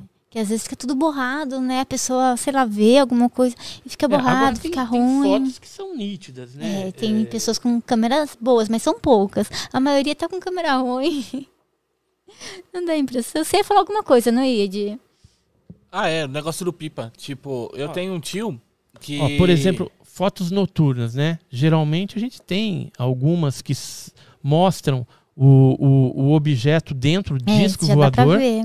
Aqui é o ar ionizado em volta, e aqui são os cones de luz sólida por onde eles raptam as pessoas, por onde desce o serzinho flutuando. Nossa, e esses casos, né, de abdução que a pessoa vai, não lembra, ou lembra. Nossa, teve um caso que eu Isso ouvi aqui é em Aparecida do Norte. Que a- Esse- nesse dia eu tava junto. que a menina era usada para estudo. Ela daí tinha outras crianças, e ela queria e os OVNIs queriam, ah, mas eu não lembro qual história que é. Então, Então, à noite, geralmente, o que, que a gente vê? Luzes. Né? Raramente você vai ver alguma estrutura. Às vezes dá para perceber, mas os celulares que a gente tem, o nervosismo da pessoa, É. às vezes não é, te dá assim um, um- um flagrante digno, né, de de- ufológico. Mas tem, por exemplo, isso aqui é um filme antiquíssimo da década de 70, 1978, uma equipe de TV que fez um filme Super 8. Sabe aqueles antigão? Eu até vi quando a gente passou ah, aqui, aquele solão, tinha aqueles né? rolos antigos aqui no, no, no ali B, no é B, como que chama aqui? BK? é, BKS, BKS, é, então corredor, na BKS né? aqui, a gente viu ali no corredor esses rolos, né? Então antigamente eles faziam isso. O que eu quero chamar atenção no antepenúltimo quadradinho aqui, ó, tá vendo aqui, ó? Este objeto fez um looping. Você sabe que velocidade é essa? Nossa, Um ser décimo de segundo. Você conhece algum objeto que Não, um possa fazer um looping fechado em um décimo de Você segundo? piscou, abriu ele já Foi, foi um negócio doido. muito que ele rápido. Então, assim, não- nessa época, em 78, você não tinha tecnologia nenhuma para fazer algo desse tipo. E tem fotos de Una, né? De Una, aí geralmente a gente tem uma visualização melhor desses objetos voadores não identificados, né? Então, isso aqui foi durante uma festa lá em Capiolar Park, no Havaí, em 74. Aqui tem fotos de 95 em Catânia, na Itália, aqui em Vancouver, no Canadá, já na década de 80, né? E vai aqui Monte Morelos, no México, Esse daqui tá muito, verão né? de 94. Foram Parece quatro mesmo. fotos, aí são duas das fotos. E essa foto aqui é o que bati em São Bernardo, Ai, você que tirou. no dia 2 de setembro de 2016. Você tava andando lá. Eu, então, esse fato foi o seguinte: eu, eu trabalhava na, na- no Banco do Brasil como gerente ali e todo dia eu saía para o almoço. Esse aqui foi uma hora e 18, se não me falha a memória. Uma hora e 18 minutos. Eu já estava voltando do meu almoço. E tem uma história engraçada que, assim, é, geralmente a gente comia no shopping ali e tal. E aí, naquele dia, eu não estava afim de comer comida. Quer um lanche, alguma coisa É, eu queria tranqueira. comer tranqueira, que era é, hot dog. E aí, onde tinha hot dog, era no fórum, tem aqueles carrinhos. Sim. Aí eu me dirigi, fui andando até lá, comi o meu hot dog, fiquei satisfeito. E em vez de eu voltar é, do fórum pra cá, eu resolvi passar pela rua de trás. Que aí, é, como eu tava com tempo para voltar, e aí eu fui andando por aqui. Aí depois aqui tem um canteiro, que depois que passa o ginásio ali, tem um canteiro verde e tem o Parque Lazuri, que é um parque que o pessoal fica correndo. E aí eu fui atravessar o canteiro já para a calçada do Parque Lazuri. Quando eu tô no meio do canteiro, sabe quando você percebe um brilho no canto Sei. do olho? Você vai eu olhar assim. Olhei, né? Porque geralmente eu já ando Já dando olhando. uma, uma olhada para cima, né? O fólogo é assim mesmo. Só que aí aquele brilho chamou a atenção quando eu olhei o disco, né? Só que se, ah, se você perceber a foto, É um pontinho. é um pontinho, aqui está ampliado, né? Foi ampliado dessa Uhum. foto para cá. Como é- foi feita com o iPhone 5S, então é, deu para ter uma definição legal. O objeto estava bem alto. Eu procurei pegar um, um poste Uma que tem lá, a né? vegetação, para você ter uma noção da altitude. Aqui? E, e aí, é, que, que aconteceu? Eu olhando para aquele negócio, falei, é disco voador. Não tive dúvida. Porque você está vendo essa parte escura aqui do, do, do, do objeto? Na parte Essa parte escura não faz parte do objeto. Ela é o reflexo do parque. Ah, é reflexo, ele é, É o- tudo prata. Porque é um parque verde, é um parque eh, de vegetação. Então, a parte desse objeto era totalmente polida. Ah. Era polido, aquela parte de baixo, e, e metálica, né? E refletindo a luz do sol, porque o sol incidia numa determinada parte do, do, do objeto. Então, isso aqui não existe. O objeto ele era todo, todo polido. Isso aqui é o reflexo do parque. Sim. E aí o que aconteceu? O, o- na hora que eu tirei a primeira foto, né? Eu já peguei o celular, pum, bati a primeira foto. Eu fui tentar puxar, né, no, um no, no- no iPhone É. pra dar aquele zoom e bater a segunda foto. Não consegui. Sumiu? Porque o objeto fez assim, um movimento de L e subiu numa Foi embora. velocidade incrível. Será que eles percebem? E, e não apareceu mais. Subiu, né? Subiu para o espaço e desapareceu. Então foi uma coisa assim que- a- estonteante que d- quase que não dá tempo. Aí o que aconteceu? Aí eu já fui pro olhando, né? Olhando e voltando pro banco. Entrei no banco com o celular na mão ainda, né? Aí fui para um gerente meu, que era o, o Thiago Cassiano, e falei para ele, cara, fotografei um, um disco, um OVNI, né? Um disco, disco voador. Aí mostrei para ele, né? Eu até tremi Tremendo. assim, né? E aí ele viu, pô, legal, não sei o que tal. Onde foi? Ah, foi ali, ali no, na rua São Avenida São Paulo tal. Aí eu falei assim, e tinha mais gente? Eu falei, tinha, mas eu nem parei nem- para perguntar nada. Depois eu andei procurando ali e a gente descobriu que teve pessoas que viram no mesmo dia que eu fotografei, em dias anteriores e posteriores. O que será que ele tá olhando ali na Então, região? esse objeto estava por ali. Aí o que, que eu fiz, né? A gente mandou essa foto, né? Porque quando eu cheguei no banco, eu já liguei pro meu cunhado, que era o Joseph Prado. Aí eu queria já publicar no Facebook, né? Tamanha é, empolgação que eu tava. Aí ele falou: não, agora você não é mais ufólogo, você é testemunha. Ah, Então aguarda aí. Aí ele pegou a foto, mandou pro Philip Kling David, que fez a analisar. análise. E aí esse pessoal foi analisando. No Brasil foram feitas cinco análises. É muito caro pra fazer análise? Olha, foi tudo de graça. Ai, que bom. As análises no Brasil, o pessoal, a gente cedia a foto, eles faziam análise. Essas cinco análises no Brasil foram dadas como autêntico. Aí fizemos três análises nos Estados Unidos, inclusive o Darrell Sims, que é um pesquisador famosíssimo lá, analisou a foto também e deu como autêntico. Então, três análises nos Estados Unidos, uma em Portugal e uma na Argentina. Eles A última que foi feita foi na Argentina. E todos deram unanimemente como é, é, um Real. objeto voador não identificado real, que está na foto, não tem trucagem, não tem nada disso. Tem um babaca aí que apareceu, não sei da onde, recentemente, que está falando que é uma tampa de panela rochedo. Não. Entendeu? Só que sei, eu teria que, que ser o Hulk, né, com uma força extraordinária, Joga a ou panela. o Capitão América. Às vezes eu gosto de usar a camisa do Capitão América para poder lançar essa suposta coisa aí, Tampa. tampa. que o cara tá falando. E mesmo assim, no banco lá a gente não tinha cozinha, não tem nem como é, é, se arrumar uma tampa dessa naquele local, tava trabalhando. E outra coisa, é, muitas pessoas na rua nesse horário, Viram. 1 e 18, estão voltando ali para o seu serviço, estão saindo para almoçar. Então muitos viram e seria um negócio muito estranho ver alguém lançando de repente alguma tampa. Mas é, eu, vou, também. eu vou falar, essas pessoas que falam isso é porque elas não gostam de mim. É. E, e assim, eu tive um processo criminal aí que rolou algum tempo atrás contra uma determinada turma que eles queriam de qualquer forma é, difamar, me caluniar, entendeu? Então vieram com essas historinhas da carochinha tentando, sendo que eles não fizeram análise nenhuma. Eu, eu desafio qualquer um aí a mostrar é, e provar que isso aqui não se trate de algo real, como a gente já tem aí 10 análises. Atestando que se trata de, de um fenômeno autêntico. E pena que eu não vi mais esse negócio. Isso é porque legal. eu vou te falar, eu fiquei, fotos, eu fiquei assim meio fissurado durante um, uma, um tempo. O que, que é essa imagem de. Tesla, um dos Ah, projetos Tesla. dele lá.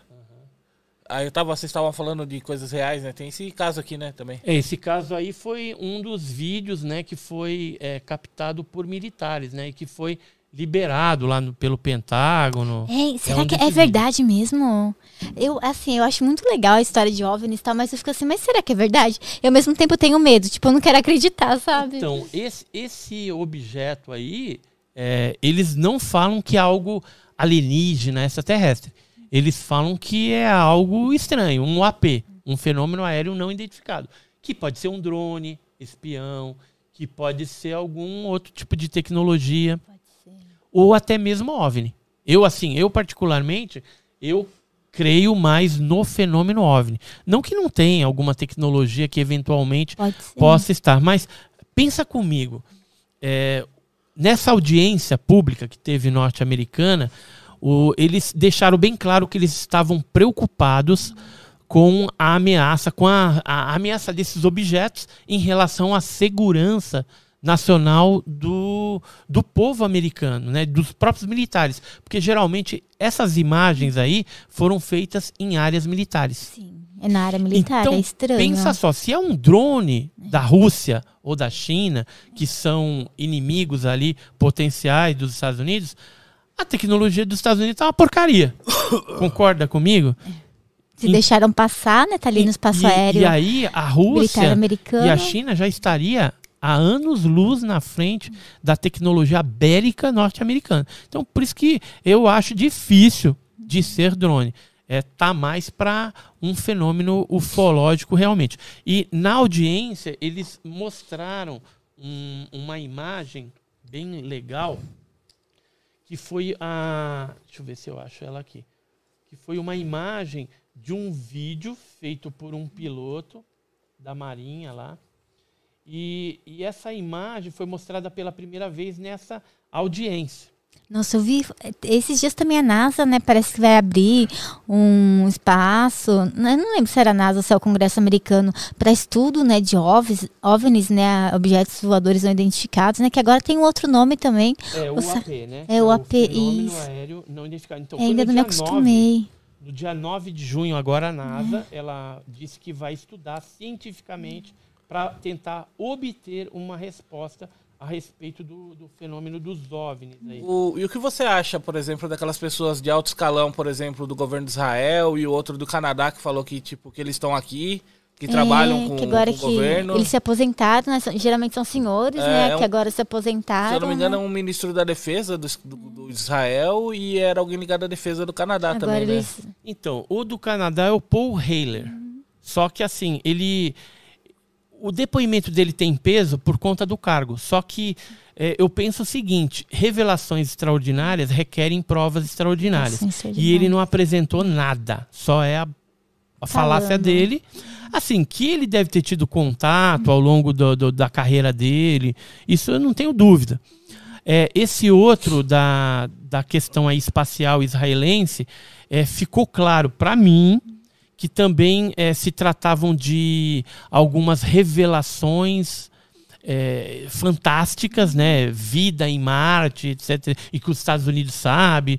De repente pode até ter, mas sem comprovação nenhuma. E, e o que me deixa preocupado nessas revelações é que depois a gente ficou sabendo que esse cidadão chefe da parte espacial israelense que já estava aposentado, ele iria escrever um livro. Será que não era uma estratégia de marketing para poder vender é um, o livro dele um na hora teaser, que né? Então, teaser ali, ó, é. porque eu tenho certeza que no livro, mesmo que ele cite esse tipo de coisa, ele não vai apresentar é, prova nada. documental, nada, nenhuma evidência daquilo que ele está falando. Bem... E aí vai ficar simplesmente, será que é verdade? Será que faz parte de uma contra-informação?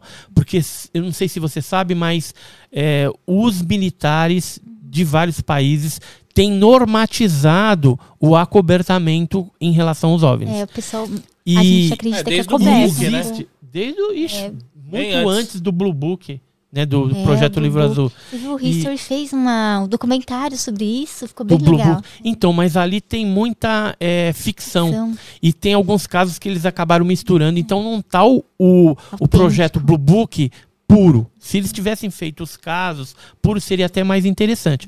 Embora o Blue Book, que teve a participação inclusive do J. Allen Hynek, que foi um, um consultor né, do projeto Blue Book, astrônomo, viu OVNIs quando em vida. Ele estava no projeto para desacreditar, ou seja, para tentar explicar o máximo que ele é. conseguisse. Ele tanto é acreditando, que, né? Tanto ele, ele acreditava é. porque ele tinha visto, né? É. Era astrônomo e viu também, mas o papel dele dentro da instituição militar uhum. era desacreditar ou tentar explicar o máximo que desse, mesmo que fosse uma explicação é, inconcebível, né? Porque tem alguns casos ali que ele dá uma explicação, mas não é aquilo né, as pessoas que viram, os detalhes. Então ele acabou omitindo algumas informações das testemunhas para chegar naquela conclusão, porque senão não daria para chegar. Né? Omite algumas e, coisas, meu Deus. E, e, e assim, o, o, onde que eu queria chegar quando a gente estava falando do acobertamento? É, normativamente, existe esse acobertamento, então tá lá, é, se um ufólogo ou a imprensa vier perguntar, falar que não está autorizado a, a é responder, que vai passar as informações para é, as pessoas competentes, mas fica no vazio, entendeu? Um negócio bem, é. bem ampassant, assim, bem, bem superficial. E existe um negócio dentro do militarismo chamado contra-informação. Que o que, que é isso? Por exemplo, no caso Varginha, houve muita contra-informação. Eles pegavam pessoas dentro da área de inteligência. Como eles não queriam que a verdade viesse à tona do caso Varginha, já que havia um envolvimento norte-americano também no caso, e eles é, exigiram do governo brasileiro, dos militares brasileiros, principalmente da ESA, da Escola de Sargento das Armas, esse sigilo. Então, o que, que eles faziam? Implantavam esses cidadãos de, de inteligência com informações truncadas, ou seja, meias verdades e meias mentiras, que isso é contra-informação, para tirar os ufólogos e as pessoas do foco da verdade. Então, por exemplo, a verdade ela vai chegar aqui. Sim. Só que aí eles jogavam uma meia verdade com uma meia mentira e de repente você começava a trilhar Bagunça, esse outro caminho. E aí, quando viu. você chegar lá, você está fazendo o que os militares querem, que é disseminando uma mentira ou uma meia-verdade, uma meia-mentira, que não vai te levar ao ponto central do negócio. Sim, nossa, Agora, por outro lado, quando você realmente acerta no alvo, você está no caminho certo, é, e eles veem que não tem jeito de tirar muito do alvo, porque você não mordeu a isca, etc e tal, aí começam as intimidações. Vão nossa casa é meio As que... ameaças não, é, na minha casa, graças a Deus, não veio não, nenhum. Não sua, exemplo, nenhum. Tipo, mas eu tive ameaça telefônica. O Vitório Pacatini teve ameaça telefônica. Isso no caso Vardinha, naquela época. É, teve telefone grampeado. Ah, só o Pacatini foram 15 ameaças que ele passou. Meu Deus, mas é tipo ameaça. Eu vou fazer algum mal pra sua família, pra você. É, você quer saber a ameaça que eu recebi? Se não tiver Falou problema. assim: ó, seu filho estuda na escola tal, endereço tal. É melhor você parar de falar sobre esse negócio de Varginha, senão pode acontecer um acidente com seus filhos. Entendeu? Entendeu? Tu, tu, tu. Que horror! Assim, entendeu? Dá medo mesmo, credo. Então, é, naquela época eu tinha os filhos tudo pequeno, Criança. realmente eu até fiquei meio assim, né, assustado, mas continuei pesquisando, como pesquiso até hoje. Mas foi só naquela época, em 96. Tanto é que as meninas lá, a Liliane, a Valkyria, a mãe dela, receberam a visita de homens de preto é, na casa contando. delas e queriam dar dinheiro para que elas desmentissem numa televisão o caso Varginha. Se elas tivessem desmentido e aceitado essa grana, hoje não teria caso Varginha. Teria. Ninguém falaria nada de caso Varginha porque elas teriam desmentido. E aí é. ninguém ia atrás. É, por outro lado, hoje o que, que eu tenho recebido, né? A gente até fez é, uma matéria nessa revista aqui. Eu vou até te dar ela também. Que linda que é uma revista sobre novas revelações do caso Varginha. Nossa, que legal. E o que, que a gente tem aqui? Depoimento, por exemplo, do Ricardo Brum, que é um radialista que, na época, ele namorava uma menina no bairro Santana e viu as movimentações, as luzes dentro da mata. Tem depoimentos aqui de, de militares, é, desse militar da FAB que viu um avião C-17 da USAF entrar no espaço aéreo brasileiro sem autorização no dia 20 de janeiro de 96. Nossa. E sabe qual era o destino dele? Campinas. e sabe o que estava E sabe o que estava esperando em Campinas? Não. Dois helicópteros da FAB, da Força Aérea Brasileira, para levar aqueles norte-americanos para Varginha. E aí começou toda a, a, a, a coordenação, né, a movimentação para ver para onde quer levar as criaturas, né, que tinham sido capturadas, já, já... a nave, né, o resgate da nave. E o interessante é que ele falou isso em 2021, somente em 2021. Ó, o caso aconteceu em 96, porque ele está é, reformado agora. Antes, Não, né? é, antes agora, ele estava trabalhando, não é. podia falar nada. É. Então, agora como ele já está reformado, tudo, tá daí ele pegou e falou. E isso confirma é, com informações que a gente tinha na época. Ele tinha foto, alguma coisa assim, tipo então, de corpos? Ele não tinha, mas eu tinha, da época. A foto do avião C-17. E você tem algum caso assim de fotos mesmo de OVNIs ou é, seres estranhos? De, de Varginha existe, existe muita coisa, né? Ó, pode ficar com. Obrigada. De Varginha eu fiquei curioso assim, se foi identificado qual tipo de espécie seria, sabe? Porque eles são cabeçudinhos, tipo os greys, né? Só Olha, que tem olho é, vermelho, né? São, são, são do tipo gama. Né? Tem o alfa, que é 80%, os beta, que é parecido com a gente, que é 15%, e 5% uhum. é tipo igual o de Varginha, seres robóticos, energéticos, com o corpo todo coberto de pelos. Esse aqui é o avião norte-americano, que na época me mandaram essa ah, foto porque acharam estranho um avião desta magnitude, né? Ele cabe 77 toneladas dentro dele. Caberia a nave, mais alguns Nossa, caixõezinhos pesado, com os seres, né? né? E a gente sabe que ele foi usado para transportar realmente a criatura de Varginha e também a nave, né? E essa aqui é uma pastinha que eu tenho sobre o caso Varginha, algumas coisas, mais resumidamente, né? Então, o caso Varginha ele foi um arquivo X mesmo. É, muitas pessoas viram a criatura, viram as naves durante muito tempo. Alguns militares têm é, criado coragem e falado com a gente, embora alguns querem ainda é, que se mantenha o sigilo do seu, das suas identidades, né? Mas é, Varginha, além dessas capturas da queda da nave, ó, só para você ter uma ideia aqui, ó, para a gente ter uma, Será, né, uma noção. Cair? Esse aqui é o local, o bairro Jardim Andere, que foi sobrevoado. É, no número é, 3 é onde as meninas viram à tarde. O número 2 aqui é onde houve uma captura por parte do exército. Do exército né? E o 1 um é pelo Corpo de Bombeiros pela manhã. Que era um barranco, um barranco, que tinha ali. Entendeu? Esse, esse barranquinho aqui. Ó. Mas, o que será que aconteceu para eles caírem? É será que barranco, estavam esse barranco aqui, brigando tá contra a nave? Ou será que deu problema? A nave explodiu? Então, dizem as más línguas, aí na época a gente pôde apurar isso, que o, é, o governo brasileiro foi comunicado pelo governo norte-americano, e isso por conta de uma comunicação do NORAD norte-americano, que eles tinham atingido com aquele raio de laser ah, que naquela época já existia. Só depois é que essa tecnologia veio a público. Mas eles já tinham isso. E aí eles atingiram e estragaram, vamos dizer assim, a parte é, é, traseira de um objeto que parecia uma espécie de submarino comprido, cilíndrico. E, e, esse objeto foi visto pela. É tipo tic-tac? Não, o tic-tac ele é mais é, é, é concentrado. Uhum. Lembra Esse... mesmo aquele tic-tac a balinha. Esse aí ele era um pouco mais comprido. Assim. Charuto. Assim, mais charutoide, é. mais charutoide. E, inclusive, tem testemunhas da época, Eurico e a Oralina de Freitas, que são esses dois aqui, ó, Oralina e o Eurico. Ai, eles viram. Eles viram também. esse objeto soltando fumaça, eles viram. Tipo, e aí tava bem problema. baixinho, já caindo.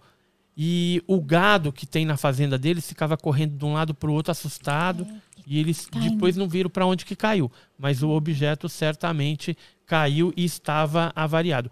Tem esse outro é, cidadão que a gente estava falando aqui, que é o, o Fábio Furtado. Deixa eu achar ele. Esse aqui, ó. O Fábio Furtado também viu a nave. Então a gente acabou colocando é, nessa né? matéria né? algumas novidades de pessoas que tiveram é, alguma relação com o fenômeno né, de Varginha, e sempre a gente está trazendo novidades dentro daquilo que dá para falar.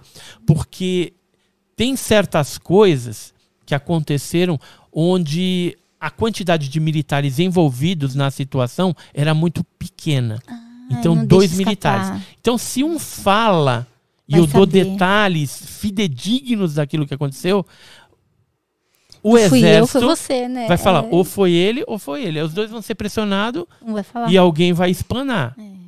Entendeu? Ou vão descobrir quem que é. Ou vão, de repente, queimar a ficha dos queimar dois. Arquivo.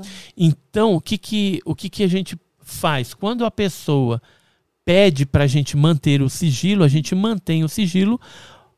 Todavia, a gente pede para ela nos mostrar uhum. é, é, a credencial dela. Ou seja, se ela é, é realmente um militar que está falando que é, se serviu. Então, vai ter lá o, o documento comprovando. comprovando. Né? Então, é assim, eu procuro evitar de, de, de, divulgar certas, certas coisas sem esse tipo de confirmação da fonte Sim. antes. Eu prefiro deixar na prateleira. É melhor. Né? Porque eu não vou correr o risco de fazer contra-informação. É. De OSNI no Brasil, aqueles que saem d'água?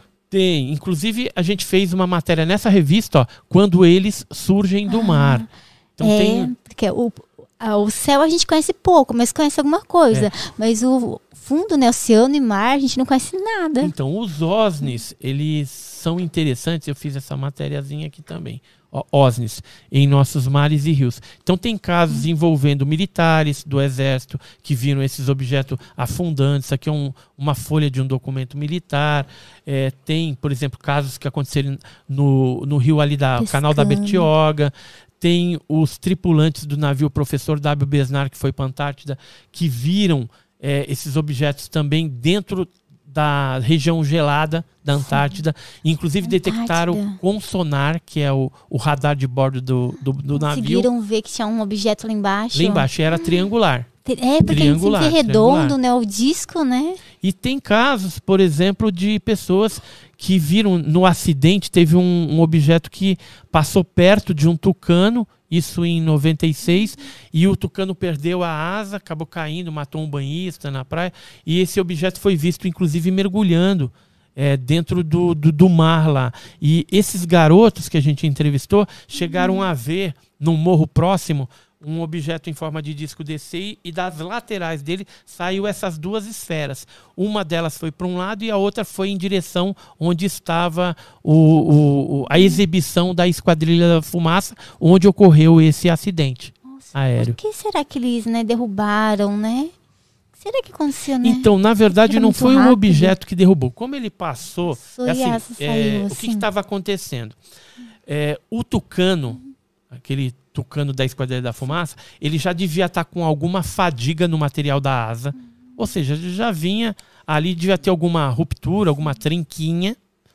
E aí o que aconteceu? Quando esse objeto é, ele estava assim. subindo, assim. então o tucano está subindo e o objeto ele passa nessa parte assim, ó.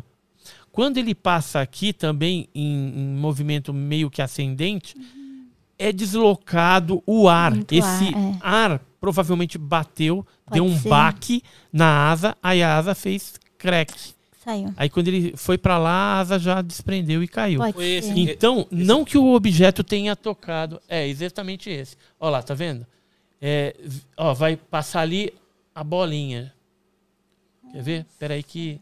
Acho que ele deve pôr Acho... em câmera lenta. É, vai botar em câmera lenta e dá pra gente observar. Aí teve até um, um jovenzinho. É, acho que aí tá melhor. Pode colocar nessa nessa parte que você é, adiantou. Um pouquinho mais para frente. Aí. Aí, ó. Quer ver? Vai passar. Acho que já passou. Ali, ó. Viu? O objeto passando muito rápido. Ai, não consigo ver. Peraí, peraí que ele vai. Acho que agora, ó. Ah, nossa, eu vi. Passou ali, viu? Ah, eu vi o um negocinho preto um na negocinho frente. Preto. Nossa, é. é. Quer ver? Parecia, sei lá, que era uma hélice. Vamos deixar mais lenta ainda. Peraí. Quer ver? Foi esse incidente aí. Ali, então, né? Ele vem daqui, é, né? Ele vai passar. Ele vem de trás e passa ali. Quer ver? Se tiver alguma imagem. Ali, ó. Aqui a bolinha. Viu ah, ali? Vi. Ele passando ali. ali ele era baixo. pequeno, ele não era tão grande, não. E teve um, um rapaz, uma testemunha chamado Pietro Marino, ele estava numa lancha naquele horário tudo ele viu o objeto depois mergulhando para dentro do, da água. água. tipo voltando. Por isso que é OSNI, é. objeto é. submarino não identificado. É. E por que que tem uma incidência grande no litoral? A gente acredita que como três quartos do planeta é água, hum. seria o lugar é, é adequado, é. ideal para esconder uma base de operações submarina desses objetos voadores não identificados, dos OSNIs, né? Bem profundo, ninguém nunca vai ver. Eu vi que onde tem uma movimentação muito grande disso é na região da, do Alasca, né? Diz que lá tem uma movimentação Antártida, muito grande. né? Tinha. Então, nas regiões geladas tem muito caso. Né? E desde a década de 60 Tem alguns relatórios da Argentina, por exemplo, ali na Patagônia, de 65, que foram feitos pelos militares é, argentinos. Tem até livro atualmente sobre esses fatos. Né? E tem os casos brasileiros, que envolveu o comandante Valdir Freitas, o Subguedes, é, o meteorologista Rubem Junqueira Vilela, que estava no Barão de Tefé. Isso em 61 ele também viu um objeto, chegou a fazer um, um relatório. O relatório dele foi enviado também para instituições que pesquisam OVNI é, na Inglaterra e em outros países e até no Brasil. Então, assim, é, que tem, tem. E, e cada vez que passa, essa estatística mundial ela aumenta cada vez mais. O Brasil ele está em segundo lugar em quantidade de casos. Né, em quantidade, o, só perde para os Estados Unidos, mas aí a gente acredita que é por conta que nos Estados Unidos se divulga mais Pode esse ser. tipo de assunto. Então todo mundo tem celular, tem tecnologia, então o assunto ele é mais difundido na mídia, por isso dá uma impressão de que tenha mais. Mas a, a grande é, o grande território nacional, né, a proporção de terra que nós temos envolvida aqui no Brasil, nos faz também ter uma quantidade gigantesca de casos né, envolvendo avistamentos, pousos, sequestros né, de pessoas, abduções, implantes, né, que é. são colocação de microsistemas dentro das pessoas. E pessoas que desenvolvem doenças também, né? Era uma pessoa normal, teve abdução, né? A pessoa não se lembra muito bem, lembra de alguns é, relances, e daí desenvolve doenças, né? Então, tem algumas pessoas que chegaram até morrer depois do contato. Tem o caso Barroso, que aconteceu é, no Ceará. E ele teve contato com esse tipo e depois foi regredindo é, a memória dele. A... Ele foi virando uma criança. Em função dos efeitos, acredita-se, né? O Reginaldo Ataíde, que pesquisou esse caso, ele chegou a essa conclusão de que provavelmente foi efeitos do contato que ele teve com o OVNI. Tem algumas outras pessoas que chegaram a, a morrer, por exemplo, que devem ter tido algum tipo de contato com o OVNI. Em, 90, em 94, por exemplo, a gente teve o caso Pedro de Toledo, ele onde é, morreu queimado dentro de casa, a pessoa. Ah, Tem... Autocombustão?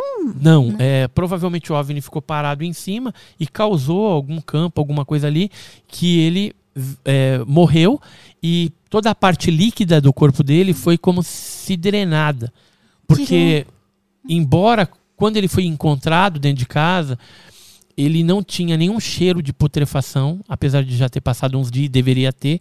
E a pele dele estava que nem uma borracha. Você batia assim, parecia um, uma borracha queimada, o cabelo desprendeu da cabeça. E os animais da fazenda, alguns animais, estavam queimados iguais mortos Nossa, do lado esquisito. de fora. E ele estava trancado dentro de casa. Ou seja, ele fugiu de alguma Ficou coisa, tentou medo, se, se, esconder ali. Aí os animais foram mortos. Uhum. E tinha um cachorro que foi queimado pela metade.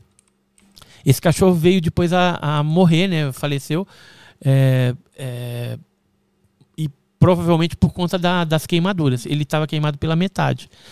E na época isso deu um bafafá, porque é, teve é, viaturas da terceira companhia de polícia militar de Mongaguá que perseguiram esses OVNIs que saíram, apareceram em Agenor de Campos em Mongaguá, foram em direção a, a Pedro de Toledo, ao, subiu para a serra. E tem até alguns telex da época de 94, fevereiro de 94, falando é, dessas aparições e da perseguição empreendida pelas viaturas da Polícia Militar, coordenadas pelo comandante Alaor José Gasparotto. Eles foram seguindo, mas daí a nave foi embora. Uhum. Tem, tem um. Assim, tem filme... muito caso que a polícia é, pesquisa, investiga, fica sabendo e que fica só arquivado ali. Algumas coisas a aeronáutica confisca. Uhum ou seja, vai lá e pega os arquivos, BO, fotos, alguma coisa de evidência que tenha, mas algumas coisas às vezes ficam nos relatórios é, oficiais da Polícia Militar. Vou só mostrar um aqui para a gente ter uma, uma ideia, por exemplo, de dois relatórios. Vai, vou pegar dois. É, um deles aconteceu na época da Operação Prato, um pouquinho depois da Operação Prato, foi uma continuidade da Operação Prato. E o outro é um, é um relatório é, feito por uma delegacia da Polícia de Minas. Então vamos primeiro esse aqui. Esse aqui foi em 95. Deixa eu passar, sim. Uma pessoa que foi atacada Bom. pelas luzes, né? Então a Operação Prata é conhecidíssima no meio ufológico aí, eram luzes que atacavam as populações ribeirinhas e que o primeiro comando Isso aéreo do Pará grávida. da aeronáutica investigou é, sob a chefia do comandante, o capitão Irã Holanda. Era o chupa-chupa que eles chamavam, né? É o chupa-chupa. Era o chupa-chupa. E nesse documento da Delegacia de Polícia Boa Vista do Ramos, assinado pelo Pedro Barbosa, que era o delegado lá, ele diz que o instrumento do crime, a pessoa que foi queimada, a Estônia Rodrigues de Carvalho, de 22 anos, o instrumento do crime eram raios emitidos possivelmente por objeto desconhecido em forma de disco voador, Nossa, luzes transparentes de diversas cores. Ou seja, no próprio documento policial, ele já faz uma alusão a um disco voador que atacou a é. pessoa. Agora, esse aqui é mais impressionante, né?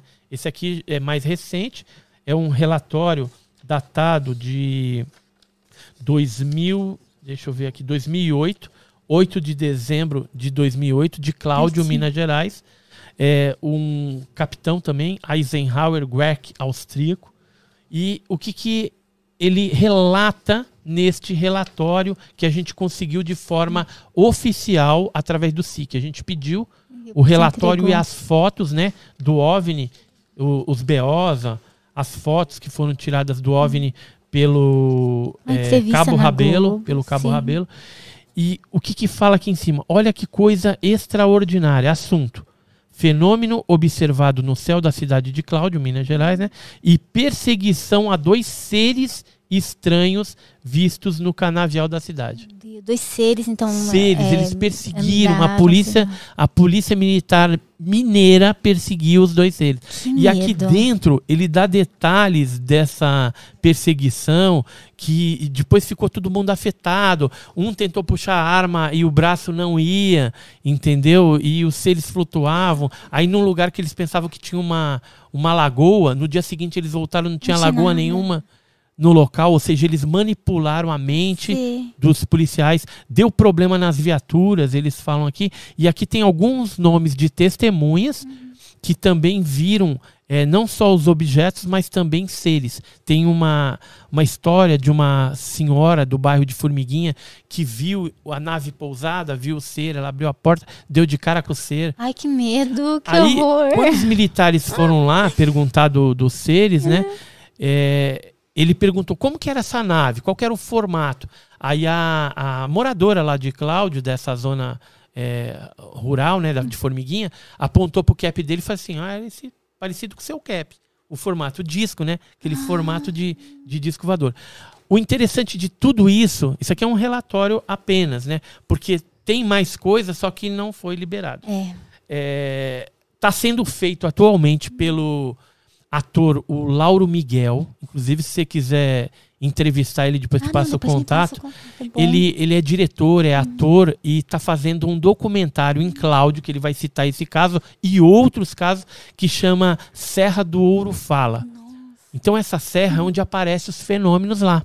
O mineiro, geralmente, ele fala que é a mãe do ouro, né? Eles têm uma terminologia folclórica ah, para denominar o, o, fenômeno. Então, uma sonda ufológica, uma bola de luz que às vezes aparece andando na serra, ou aparece lá na fazenda, ele fala, é a mãe do ouro. Ah, eu, porque eu, os avós os tataravós já falavam que era é, no, é, no, é, numa área onde tem até uma mina que o pessoal diz que, tipo, é perigoso estar tá lá quando eles vêm, que senão dá queimadura, né? Da queimadura. Isso. É, eu vi, você entendeu? E é, tipo, quase toda semana tem vários avistamentos no mesmo Nossa, lugar. Meu Deus, toda e semana. E é uma crendice que alguns deles falam, ah, onde ela pausar tem ouro enterrado. Então tem uma série é, de mitos. Eles acham que ela vai extrair ouro. Que eles acham que é isso, mas na verdade é o fenômeno dos OVNIs, as sondas ufológicas, que vez ou outra aparecem nessas regiões. E o interessante é que Minas, você chegar lá e falar assim, ah, você já viu o disco voador? Os caras vão rir da sua cara. É porque sempre você tem. já viu OVNI? Ih, vão rir de novo. Mas se você falar, você já viu a Mãe do Ouro? Ah, passou ontem aqui atrás, Normal. tal, não sei o quê. Eu já vi várias vezes, teve outra vez que apareceu. Aí começa a te contar os casos. E é o mesmo fenômeno. Cada região brasileira é, tem, tem um uma nome. nomenclatura específica para denominar esse fenômeno. Por exemplo, se você for é, para Piauí, Maranhão, Piauí, aquela região, geralmente eles usam o termo aparelho. Então, aparelho. não adianta você falar OVNI, OVNI. voador. Você tem que chegar assim, você já viu o aparelho? Aí ele vai te contar. Ah, o aparelho me seguiu aqui nessa rua, tal, era uma luz assim, assim. Em Pernambuco é tocha ou foguete. Nossa. Tocha Cada ou lugar foguete. Eu sei porque eu já andei por vários é. lugares e a gente vai aprendendo as nomenclaturas, mas é um fenômeno que ele é, é mundial e aparece em vários estados brasileiros, mas cada um chama de um jeito. É, no Amazonas, chama de boiuna, de boitatá, né? Que boitatá, é a, a cobra de a fogo. Cobra. E o, o, a história do boitatá, inclusive, é interessante que o jesuíta José de Anchieta, ele escreveu uma carta em 31 de maio de 1560, onde ele falou para o chefe dele lá em Portugal, que contando né, as histórias dos índios, a catequese, aquela coisa toda, e ele falou que tinha um tal de M. Boitatá, M. Boi Coisa, Tatá Fogo, esse emo boitatá perseguia os índios e às vezes os matava. Ele escreveu isso. Será que era os E OVNI? era os OVNIs que já apareciam no litoral. Mas por que eles queriam matar as pessoas? Então, esse matar, é. ele falou matar ali na é. carta. Mas de repente poderia deixar atordoado, deixar. Estudar. É, deixar. A pessoa era abduzido, o índio era abduzido. Eu acredito que colocaram matar porque teve casos em que houve morte efetivamente por essas luzes ou por sequestro. Tem um outro caso, por exemplo, que a gente, inclusive, eu relatei num, num deixa eu ver se está aqui. Aqueles órgãos. De... Eu, eu, relatei nesse livro que eu escrevi, que é o Alienígenas no Passado do Brasil. Alienígenas do Passado. Isso. Eu adoro assistir, é muito bom. E, e esse Alienígenas é, no Passado do Brasil são casos brasileiros ocorridos antes da era moderna dos discos voadores, antes de 1947. E aí tem o caso. Ó, isso aqui é em Poranga, lá, uma das vigílias que a gente fez. Então, Nossa, os objetos que a gente via lá. Mas isso aqui é uma das fotos só. Mas o que eu quero te achar é isso aqui, ó. É uma, a primeira abdução no Brasil colônia. Então tem cartas de 1558 que falava de um índio, Araribóia, Manimuaçu, Nossa, né, cartas, que teria sido é, é, levado para dentro de alguma coisa. Uhum. Só que os é, jesuítas, os católicos, eles atribuíam esses fenômenos a fenômenos diabólicos. Então era, foi é. demônio que levou o cara para lá. Então já naquela época. É, mas pelas descrições, alguns historiadores capixabas lá do Espírito Santo acreditam que não, que poderia ser a primeira é, abdução a um indígena né, naqueles naquela época do Brasil colônia. Mas a primeira abdução mesmo que aconteceu no Brasil é a abdução do José Florencio, esse senhor, Ele... que foi em 1931 na cidade de Campinas. Sim, em Campinas ele teria sido abduzido por seres assim. E ele passou por algumas experiências quando ele ainda era jovem. E é você, é jovem? Sou eu com, o, com, com o seu José Florencio. A gente teve a oportunidade de de entrevistá-lo, uhum. né? Ele já uhum. tinha sido entrevistado também pelo é, Cataldo Bov, que era um pesquisador campineiro. E fora isso, o que eu queria te mostrar é isso. Ó. Esse ser de 1931, visto pro, pelo José pelo Florencio, senhor. ele guarda uma semelhança com outros casos de 69 em Pirassununga. Sim e também esse outro caso em 67 na época do chupa-chupa, né, do, da Operação Prato na Chapada das Mesas, Maranhão. Então você vê que seres com uma espécie de, de, de antena no capacete, né? até algumas dobras na própria vestimenta, uhum. a gente percebe que são iguais. É, essa parte no sapato, no sapato, por exemplo, desse caso de Pirassununga, do caso Tiago Machado, é exatamente igual e são pessoas que não se conhecem, épocas diferentes, locais diferentes, com o mesmo tipo de ser. Então, é, o que é curioso é essa roupa espacial que lembra muito. Lembra. Né? Só que essa roupa Desenha espacial, ali. ela foi a partir de 1963. Não tem como o José Florencio, em 1931, 31. ter uma ideia de roupa espacial. Em 69 aí tudo bem, 77. Mas são pessoas também simples 31. que relataram detalhes de uma roupa espacial. Nossa, vendo. Será que eles iam antes de roupa espacial? Agora, quer ver uma outra coisa louca? É, tem um caso aqui também de indígenas, que é a lenda do Bep Gororoti, dos Caiapós, que eles, de vez em quando, eles fazem uma espécie de, de rito, né? Tem os casos dos, dos canibais que comeram seis alienígenas também. Nossa! Tem, isso tem livro de antropologia norte-americano, o The Best of Anthropology Today, né, na página 164, parte 5, você vai ler lá a história. O livro foi editado em 2002 pelo Jonathan Benton. Mas o que eu quero mostrar é esse aqui, ó.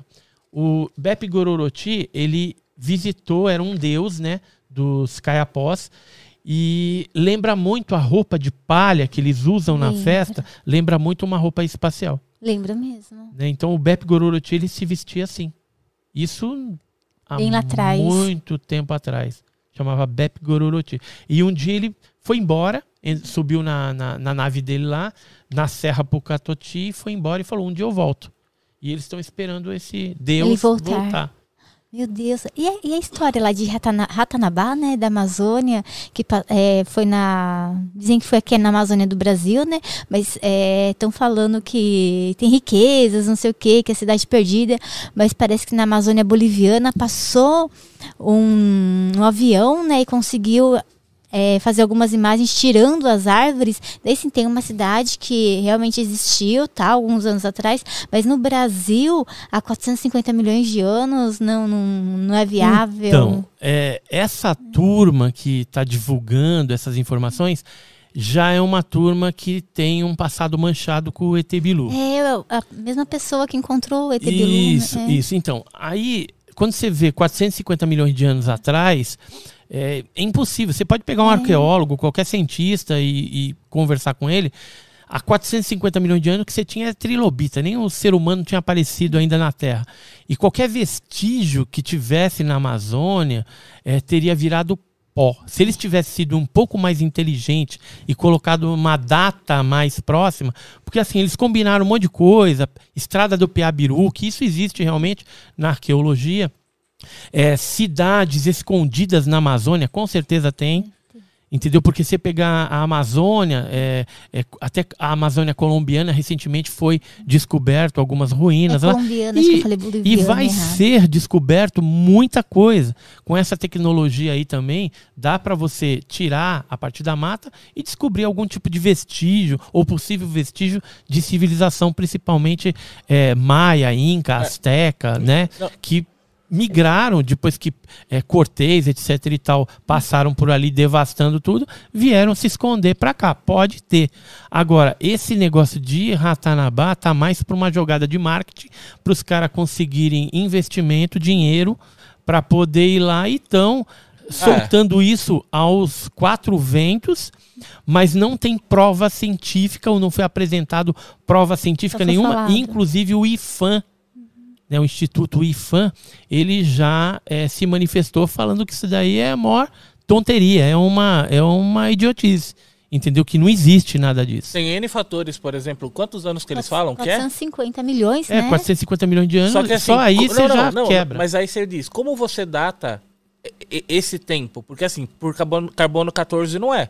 O limite do não, carbono 14 é 5.700 anos. Com certeza não. não é, é, a época então. que os então. trilobites... Eu tenho... É, eu gosto de fósseis, esse tipo de coisa, então a gente entende. 450 milhões de anos, 500 milhões de anos, é onde estavam ali os trilobitas. Então, você tinha muito invertebrado, não tinha nenhum ser humano. É, mas isso aí é assim, saiu uma, uma matéria e... num canal de TV, desses americanos de documentário, falando sobre as cidades escondidas na Amazônia, não fala, ah, no, tem, não fala cara, nome, e, e, mostra os pesquisadores que vieram atrás, contrataram índios, foram e morreram, não voltaram, os caras ah, sumiram. É porque, porque assim, tem alguma, algumas regiões em que tem esses vestígios e aí tem índios extremamente selvagens, selvagens e canibais. É. E aí não volta. Por exemplo, os próprios irmãos Vilas Boas, Sim. quando eles estiveram no Mato Grosso, é, eles chegaram numa tribo lá que eles conseguiram ter ainda um contato e foi contado e apresentado é, é, restos de ossos que era possivelmente do Percy Fawcett, daquela cidade do Eldorado, que escondida de ouro. Porque Eles os caras comeram, pegar. comeram. Foram índios canibais, mataram o Fawcett e comeram. E pela, pela arcada, etc e tal, eles reconheceram eles depois levar? que poderia ser. Levaram, né? Acabaram levando os restos mortais do Percy Fawcett. Então, é, é eu queria que esses caras que estão falando besteira aí na mídia, né? Causando esse problema todo, que eles fossem nessa tribo de canibais e que os canibais comessem eles lá e sumissem do planeta, porque isso eles estão prestando um desserviço não, não só para ufologia, como para arqueologia, como é, é, é, com essa historinha aí de ET Bilu, que ET Bilu, inclusive né? no ah, TikTok. Você viu a treta com o produtor do Danilo? E então, o, o, o produtor do Danilo, ele desmascarou o Urandi falando que era ele travestido de ET Bilu. Ah, então nossa, tá no TikTok, todo mundo viu isso, isso daí. Ficou muito engraçado o ET Bilu então, na é, é, época. Você é, vai acreditar o quê dessa galera aí que tá pensando? E, e assim, eles não tem nada, não tem prova nenhuma. E o ET Bilu falava em português, não era? Falava, busque conhecimento, busque conhecimento. né? E é, se você pegar é, e colocar, por exemplo, o próprio Urandir, o ET Bilu e contrapor as imagens e a própria tonalidade da voz que ele tem, ah, você já pega. É, então, isso eu não tenho dúvida de que é, se trate de, de um fake, entendeu? Que na época a imprensa brasileira ela tinha aí um viés mais sensacionalista era. E aí era interessante para eles fazer aquela matéria jornalística daquela forma. E a gente ficava né, na frente da TV, se era criança, ficava, meu Isso. Deus. Então, mas é, aí você pega lá o Urandir, acreditava em terra plana, né, em uma série de coisas aí, brigou com um monte de gente, né, tentou vender terreno, foi preso. Não sei se você sabia disso, não, mas chegou a ser preso não. também. Então, assim, é, se você pegar o passado e, e, estudar, pegar algum especialista em arqueologia, história, você vai ver que eles usaram meias verdades com um monte de fantasia e jogaram na mídia. Inclusive, não sei se você está sabendo, mas eu dei uma checada na, naquela parte de, de registro de nomes, eles registraram ah, o nome, é, sim. registraram o nome Ratanabá. Ah, antes então, de vir? É, então, ah, então assim. Só eles podem usar agora. Então, é. Ou de repente quem vai estar tá usando aí, eles vão tentar é. dar um, né, é, botar um processo, fala não, esse nome aí é exclusividade nossa. Nossa. Então, você acha que um camarada faz um negócio desse com que intenção? Então a gente tem que tomar muito cuidado, gente, na, na internet aí, porque tem, vez ou outra, aparece esses caras. Eu surgi na ufologia para desmistificar, para trazer a verdade para vocês, porque a ufologia estava muito banalizada e a gente pretende moralizar a ufologia. Tem uma galera da revista OVNI Pesquisa também que é muito séria, Tá? Uhum. Então a gente está imbuído desse propósito de trazer a verdade, somente a verdade, doa quem doer. Não, tá certo, tem que trazer mesmo. Tem perguntinha aí, ó, do Jaime. Jaime é, Gorenstein. Salve, Jaime! Edson, acredita que os movimentos de governos ao redor do mundo em tratar o tema tem a ver com uma vontade de serem mais transparentes ou é discussão para monopolizar a narrativa? Acho que quando a gente estava falando dos OVNIs, dos governos tentando esconder ao redor do mundo. Acho que eles, sei lá, querem esconder por medo então, da população. Deixa eu explicar é, esse viés. O que, que ficou transparente na, na audiência pública norte-americana? Os congressistas parlamentares, eles querem ter uma maior transparência com relação ao fenômeno dos UAPs, dos OVNIs, seja o que for.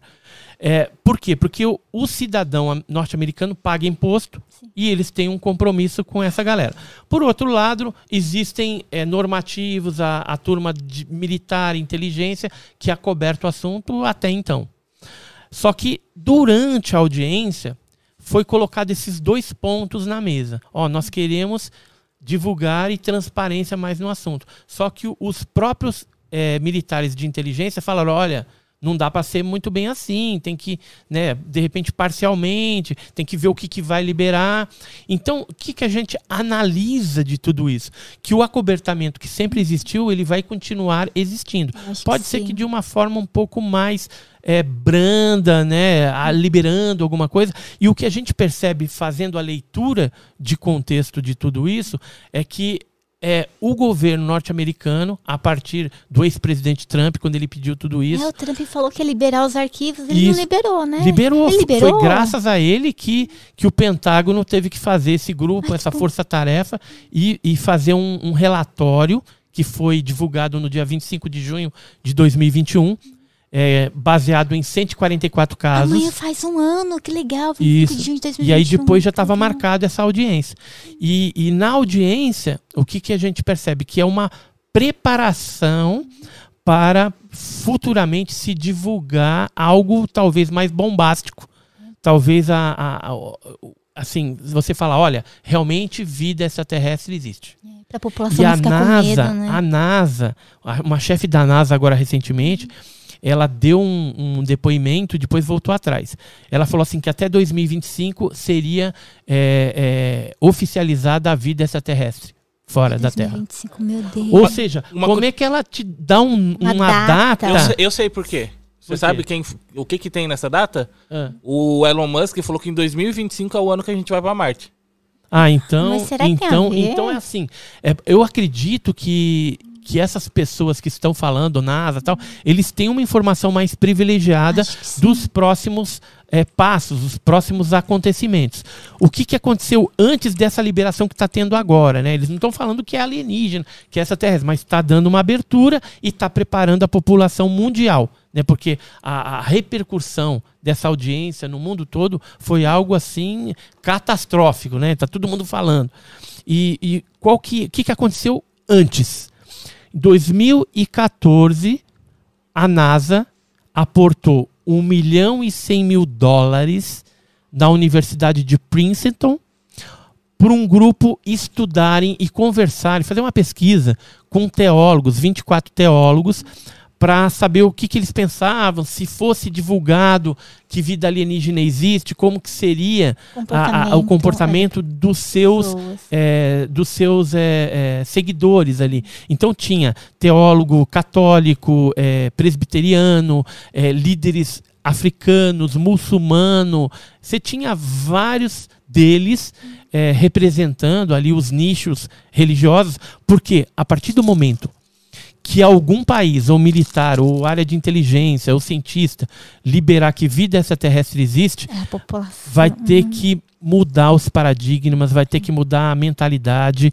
E os grupos religiosos, eles podem entrar em choque. Pode. Entendeu? Pode ter convulsões né? sociais em função dessas notícias. Porque muitos deles pensam, ah, Deus fez só a gente aqui. E vivem naquele mundinho. Sim. Quando de repente o negócio vai expandir e vai abrir, porque aí você ser. deixaria de ser ser terrestre é. para ser cósmico.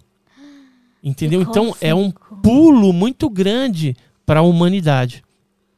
Então eles estão de alguma forma já preparando, eu acredito isso, é, os Estados Unidos, como ele é muito patriota, eu acredito que eles não vão deixar a Rússia, ou a China, ou o Japão, ou seja quem for, chegar na frente com a notícia.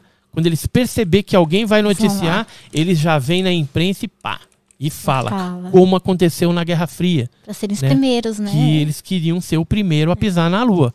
Começou os russos ali já e de repente na pisaram na Lua. Será que pisaram mesmo? Ah, eu acho que sim. Acho que seria difícil então, reproduzir. Na primeira vez eu tenho minhas época. dúvidas. A minha esposa também a gente, né, é. fica meio. Mas é interessante ah. pensando. Pode ter sido um, uma armação o pessoal fala, tá né? Estúdio, 2025, né? então, tem alguma coisa nessa data para ela ter falado isso. E aí a NASA, no dia 9 de junho de 2022 agora, falou que vai fazer um, um grupo de estudo onde eles colocariam mais, eu acho pouco esse dinheiro, mais de 100 mil dólares, é vai pouco, gastar um pouco, é pouco, é mil, é pouco. É. Mas se for para juntar só os bancos de dados governamentais de OVNIs e os civis, os privados ali, aí de repente dá para fazer alguma coisa. Não sei muito bem o que ela está querendo fazer. Se é um programa informatizado para juntar tudo isso, depois chegar a uma conclusão científica a respeito do assunto. Eu acho que é algo por aí Juntar que vai acontecer.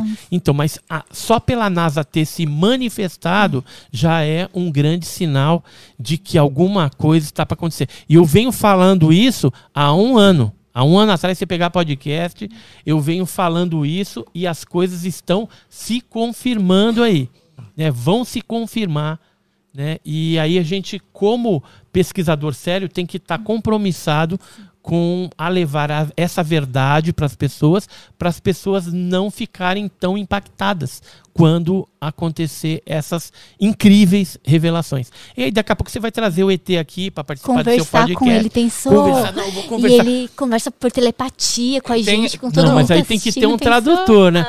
Eu fico pensando aqui, o negócio é tão louco a hora que isso acontecer, porque a gente vai ter que ter uma exopolítica, um normativo político é. para esses seres virem para cá, porque senão Dá tudo. faz o que quiser, né? De repente, para ele, eu vou comer o livro aqui, pego o livro é. e começa a comer. Mas não é assim, tem não. as regras do planeta que ele vai ter é, para é. conseguir conviver harmonicamente. Mas eu acho Agora, que eles devem estar sendo preparados, sei lá. Dependendo de quem venha, de que tipo que venha para cá, pode ser que a gente tenha tipos também predatórios, né? Pô, não, acho que sim. Predadores, né? Do Predadores. mesmo jeito que o ser humano tem ser humano bom e ser humano ruim, né? Que mata e então, tal. Pode e já ter. se vier um, um, predador, como é que a gente faz? É, então. Aí eu te falo que os Estados Unidos e a Inglaterra já estão preocupados com isso. É. Alguns anos atrás, né? eles criaram um grupo chamado SAS, lá na Inglaterra, que é para atuar nesses momentos ou de uma invasão alienígena ou de terrorista também, serve para os dois.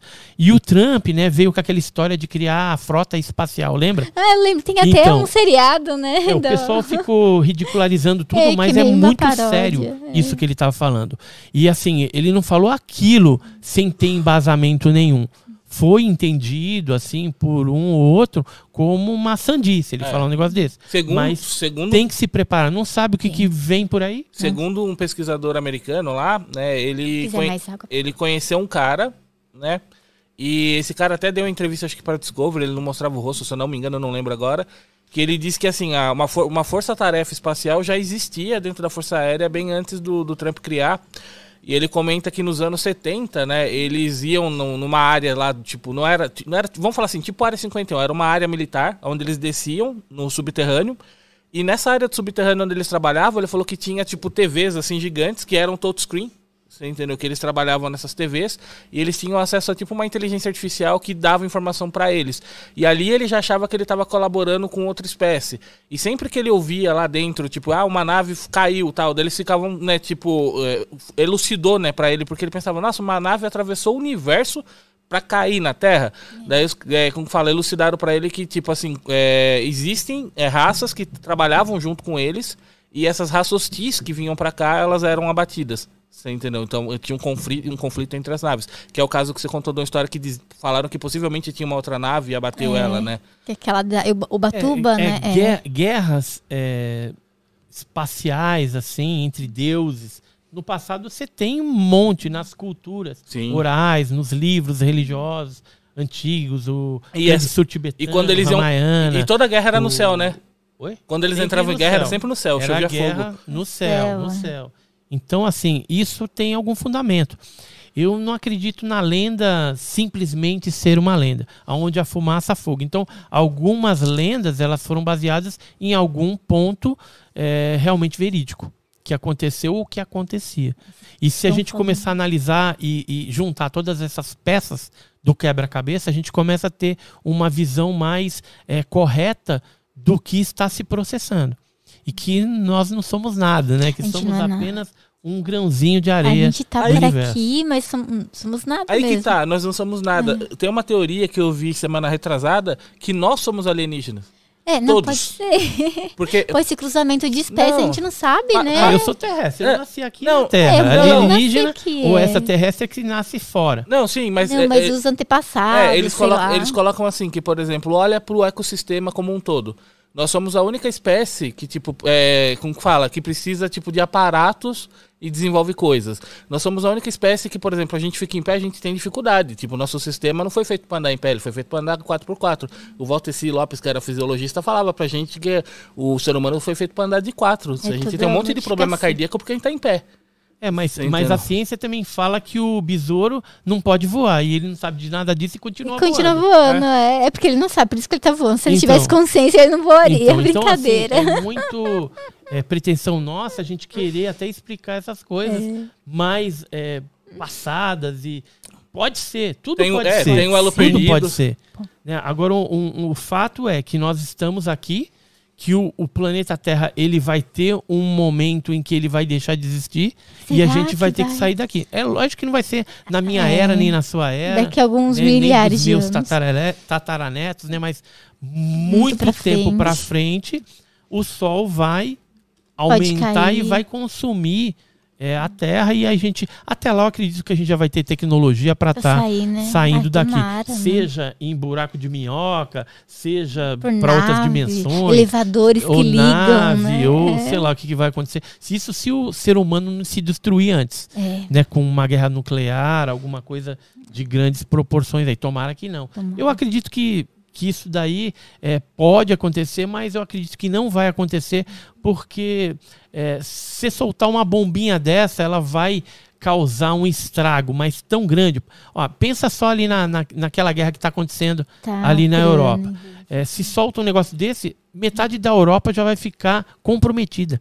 Então, aqueles países mais próximos do conflito, eles já vão sofrer um impacto violento dessa radiação. Não, então, mas... por isso que não, eu acredito que não vão fazer isso. Vão tentando dominar dentro do, do que dá, entendeu? E os casos de interferência de OVNIs em, em áreas de silo militar, de, de ogivas nucleares, né?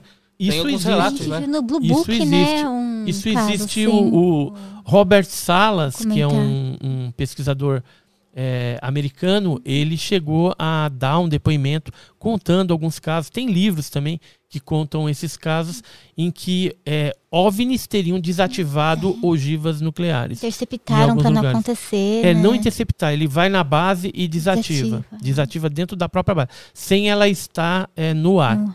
Ela está ainda é, inativa ali, né?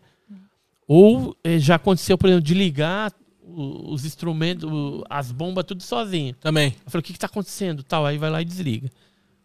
Ah, mas que bom, mas eles não querem que isso aconteça, efeito de, né? de guerra eletrônica também, porque é, os países aí estão bem avançados nessa área, né?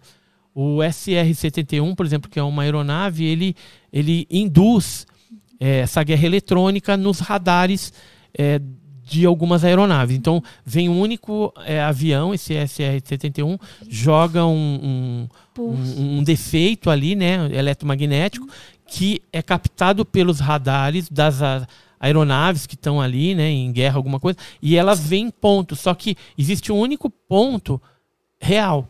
Ah, os, os outros, outros que aparecem são tudo fake. Que legal, para é confundir mesmo. Então tem, tem tecnologia assim, já existente, né? E. Ó, tem pergunta tem pergunta? Vamos lá. Do Cleiton. Teoria é, dos ETs. A teoria dos ETs serem seres de, é, dimensionais é, é a mais plausível? Né? É. Então, tem as duas teorias mais plausíveis, é a extraterrestre, uhum. que ele viria de fora. Aí eu não vou questionar se vem em nave, se vem de zilhões de, de, de quilômetros, nada disso. Porque eles devem, ter algum tipo de técnica para poder é, chegar aqui mais rapidamente. Então, a gente não pode é, medir esses seres, esses tripulantes aí, pelo aquilo que a gente conhece em tempo, espaço, terra, né? né? Não dá. Porque para nós faz um sentido, para eles pode ser diferente. E, e além da extraterrestre, tem a dimensional que é a segunda mais aceita e que o próprio Jacques Vallée, o físico francês, defende bastante, que seriam seres vindo de outras dimensões e acessando a nossa dimensão aqui. Aí depois tem intraterrestre, um tem, tem seres né, viajantes do tempo, que seria seres no futuro voltando para o passado, tem de tudo. E a máquina teria que ser construída agora, né? Porque eles só conseguem é, ou voltar. No, ou no futuro. Constroem no futuro para voltar para o passado. Então, mas daí, eu não sei, algumas teorias, sabe? Tipo, a máquina tem que ser, por exemplo, construída em 2022, daí alguns anos eu vou conseguir voltar de novo para ah, 2022. É, é essa... Eu não consigo voltar para 2021, mas é teoria, é, não sei. É, adoraria que tivesse máquina. Não, é, se você conseguir rodar é, muito rápido para frente, você avança no futuro. Se você voltar para trás, rapidamente você volta para o passado. Isso teoricamente é possível. Agora só tem que desenvolver uma máquina capaz de fazer isso. Uhum. E aí vai ser viável fazer esse tipo de Será coisa. Que a gente Mas são saber? tudo conjecturas e teorias que a gente não tem como provar tem. também. Então, teoria desses seres, dos tripulantes dos OVNIs, tem a extraterrestre, que é a mais bem aceita, e tem de seres dimensionais em segundo nível. Depois vem as demais. Ó, tem um Cleiton. Ah, o Cleiton já foi. Tem do, é, do Eric. Edson, acredita que o governo irá liberar mais informações sobre o caso Varginha ainda esse não, ano? Não. Não, é, inclusive tem um amigo nosso que está com processo contra o exército lá por conta dessa, porque ele pediu alguns documentos uhum. e o exército está se negando. Ele, e ele a gente a gente ficou sabendo que nesses documentos existe a menção de transporte das criaturas da nave, de não sei o que e tal. E tem umas reuniões também que foram feitas naquela época. Só que o exército é, antes de chegar 25 anos, né, que seria a desclassificação, ele já se antecipou, criou umas re regras, algum, não, alguns normativos, regras, leis para poder é, bloquear esse tipo de coisa. Então eu acredito que não vai vir porque a, a, o controle americano foi muito rígido em torno do, do caso Varginha. O que vier vai ser por pessoas realmente altruístas, militares aí que queiram falar, que queiram dar algum detalhe. E eu já vou te adiantando, caso Varginha, o que a gente sabe que já é muita coisa é 30% do caso. Imagina. 70% está encoberto. Eu sempre falo de peças, né? Peças do quebra-cabeça. Então, às vezes, a gente vai conseguindo alguma peça e vai juntando. Você sabe de alguma coisa que você entendendo. não pode falar, que te ah, contaram? Sempre a gente sabe muita coisa do caso Varginha. Eu queria até escrever um livro, vou escrever um é. dia um livro, só que eu não sei nem como escrever esse livro, porque dependendo do jeito que eu escrever ele, eu, eu queimaria algumas fontes militares. Ah, usa nomes e, fictícios. E assim, eu não sei o que que... Então, só se eu fiz criar uma ficção é, cria uma verdadeira. Ficção, é. Uma ficção verdadeira é uma ficção. contando Quem a verdade de Varginha. Quem acredita, quiser, acredita. É. Quem não quiser. É, seria Mas são, tipo, fatos seria reais. uma é. ideia. Essa ideia até minha esposa é já deu. Legal, é. né, Margarete? Ela, ela já deu essa, essa ideia de, de repente, fazer um livro em forma de ficção. Uhum só que algumas coisas que eu estaria contando ali são, são verdades. casos reais. Daí você troca os nomes. Troca os é, nomes. sei lá, os é, lugares. data, é, o local. Inventa lugar, é, sabe? Pra não citar a base, sabe? então, mas aí o pessoal, no, na essência, saberia a ah, verdade. quem participou da história, você fala? É. É, não, é, não mas... saberia a verdade, né? Quem... Ah, não, sim, mas aí não vai ter nomes, fontes, não dá para falar assim, ah, foi o, foi o Edson que me falou isso. É fanfic. Fica, é. os caras vão ficar com a pulga é. atrás da orelha. Será que ele ouviu de alguém ou. Será que ele Será ouviu? Que é Será que ele sabe mesmo? Então, Será que eu sei tá inventando, ó, teve, né, teve um militar que me procurou, hum. esse a gente mantém em sigilo até hoje. Ele falou: vou te ajudar, tal, mas você não pode me complicar porque eu assinei um termo é de confidencialidade. Então, queima para mim, vou perder o meu salário, vou ficar queimado na arma e é com 14 é anos de cadeia que ele pegaria. Então ele foi bem, bem é, transparente comigo nessa parte. Só que ele falou: vou te ajudar. O que, que você quer saber? Eu falei: ah, vou fazer umas perguntas. Fiz 48 perguntas. Aí ele me respondeu dentro do que ele sabia uhum. é, essas perguntas. É, e eram perguntas assim, até que eu perguntei: e Fulano, quem fez isso, quem que fez aquilo? E ele passou tudo. Então hoje, é, acho que quem mais sabe do caso Varginha sou eu. Que não tem, não tem uma outra pessoa, porque as pessoas acabam sabendo fragmentos daqui, dali. É juntar tudo, é. né? É. E, e, eu fiquei com muito triste quando é, eu percebi que teve um americano aí no, no Brasil para fazer um documentário sobre Varginha e ele está é, baseando alguns fatos do documentário dele em depoimentos fake. Mas por que? Então, aí eu fico, eu fico preocupado, uhum. assim, será que o fato dele ser americano, ele já não foi, é, de alguma forma, é, assediado pelos próprios americanos que queriam acobertar ou tirar Pode do ser. caminho, e aí é, ele já veio com, com o bolo é pronto. Fake, mas é de verdade. É, eu vou vir aqui, vou pegar essas coisas que é fake, porque eu já tiro da, da pista correta do caso Varginha. Ou pode ser e aí também, ele vai ganhar. Né? Então, Contar porque os americanos são o, os maiores interessados em acobertar o caso Varginha. Pode ser. Entendeu? Ou não, ou de repente o cara quis, achou que a historinha fantasiosa do fulano lá era. É que às vezes o fake, o fake dá mais entretenimento, né? Isso, então, é. de repente. Ele pode de repente de seja... Então eu tô esperando sair o documentário até para mim fazer minhas críticas pesadas. Porque é, para mim esse documentário já nasceu falido. Porque quando, não é quando ele escolheu. Né? É americano que participou desses programas tipo do History também ou não? É, ele é isolado? É, ele é americano. O produtor ele é americano, mas eu acredito que os depoimentos são de brasileiros que participaram do caso Varginha. Só que ele, ele, pelo menos uma escolha que eu vi ali, ele foi muito feliz. Se ele tivesse me consultado, porque ele disse que ia me consultar. Quando eu tenho até os e-mails que nós trocamos, quando ele viria ao Brasil, ele iria me procurar até para mim dar uma assessorada e até soltar para ele algumas informações interessantes para colocar para o documentário espelhar a verdade. Só que o que, que aconteceu? A turma que não gosta de mim, que é os invejosos Ai, aí de plantão, eles simplesmente é, minaram, eu acredito que foi isso, que porque cara. eu sei que tem algumas pessoas da laia de lá uhum. que falaram com ele e tudo, e aí ele nem me chamou.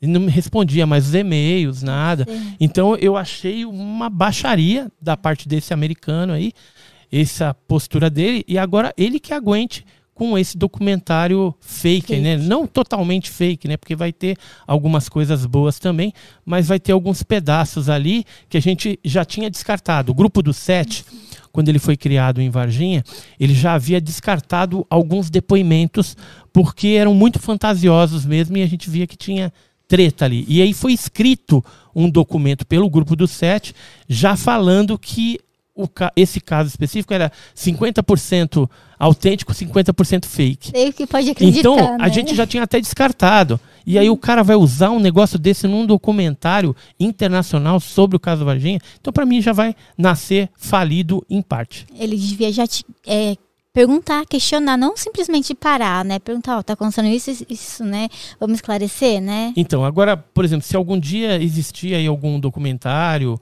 seja feito com brasileiros, quiserem me procurar também, estou à disposição, a gente faz o negócio e vamos fazer um negócio sério, é, entendeu?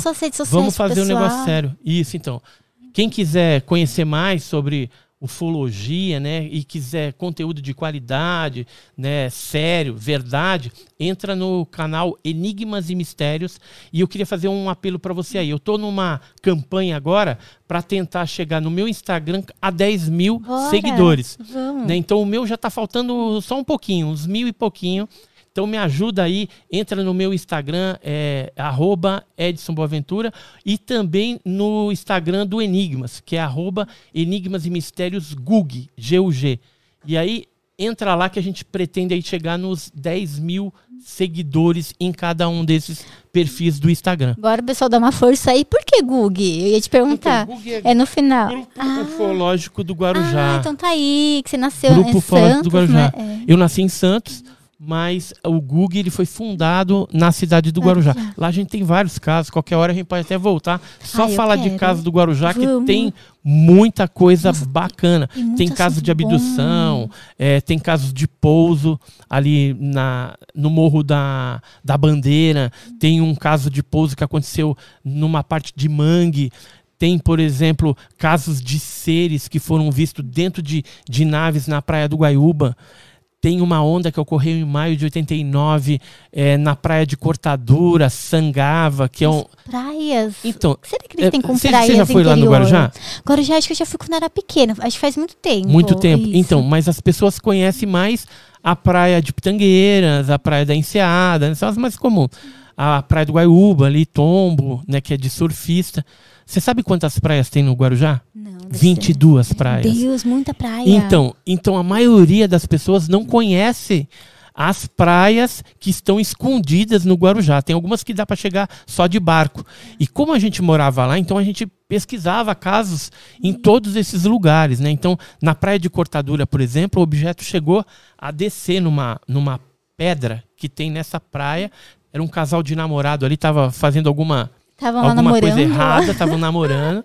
E aí a nave se aproximou e foi aquele corre-corre, né? Aquele, eu não sei se, se a nave. Sem eh, aquilo, lado, aquela história ali que estava acontecendo chamou a atenção deles, mas foi justamente nessa onda de maio de 1989 que aconteceu lá. Fora isso, tem casos em instalações militares do Guarujá, no Forte dos Andradas, na base aérea de Santos. É, teve uma época que eu dei uma palestra sobre ufologia a convite do Coronel Gama, que era o, o comandante da base aérea de Santos, e foi para uma turma fechada. Foi uns 25 militares dentro do auditório. Foi uma quinta-feira, dia 5 de novembro de 1996. E aí eu falei lá sobre ufologia. Depois que eu terminei de falar, fui sabatinado com algumas perguntas e aí fui convidado a sentar na plateia. Aí eu, eu sentei lá e, de repente, o Major é, Webster, o, o Capitão Paraná, é, pegava e chamava algumas pessoas, alguns militares, que iam lá na frente e começavam a contar os casos que eles foram protagonistas. Houve uns nove casos, mais ou menos, em que eles viram, perseguiram. Teve até depois um, um meteorologista da base que é, levou a gente para conhecer as instalações, o hangar, a torre, e na cabeceira da pista de pouso da base, ele contou um caso de um OVNI que pousou na cabeceira da pista. Nossa, e o pessoal e, não conseguia decolar. E aí chamaram o bombeiro, porque era uma luz, né? Então pensaram que estava pegando fogo, tudo. Isso dentro de uma instalação militar, a base aérea de Santos, né?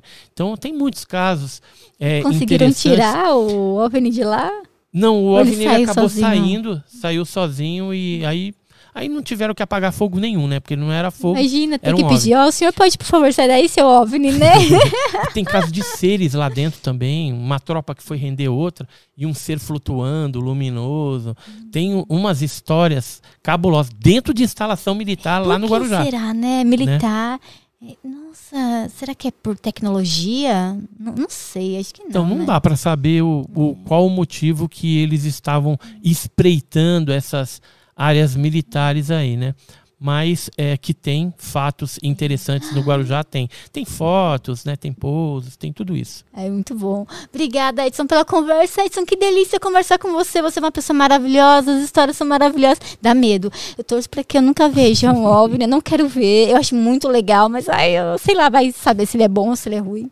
Eu não quero eu que agradeço aí, gratidão, né, pela oportunidade de falar com o seu público aí. E numa outra oportunidade, se você quiser, eu volto. Eu quero. E aí a gente gente pega de repente um tema específico e aí a gente fala só sobre aquilo, aí você vai aprender um pouquinho mais sobre o fenômeno dos OVNIs. Vamos sim. Obrigada, Edson, mais uma vez. Obrigada a pessoa que está em casa. Muito obrigada por acompanharem o podcast nessa tarde maravilhosa. Acompanhe também o Edson. Vamos ajudar ele a chegar aí a 10 mil seguidores né, no Instagram. Tem o Edson Boaventura e tem Enigmas e Mistérios. São dois Instagrams aí, pessoal.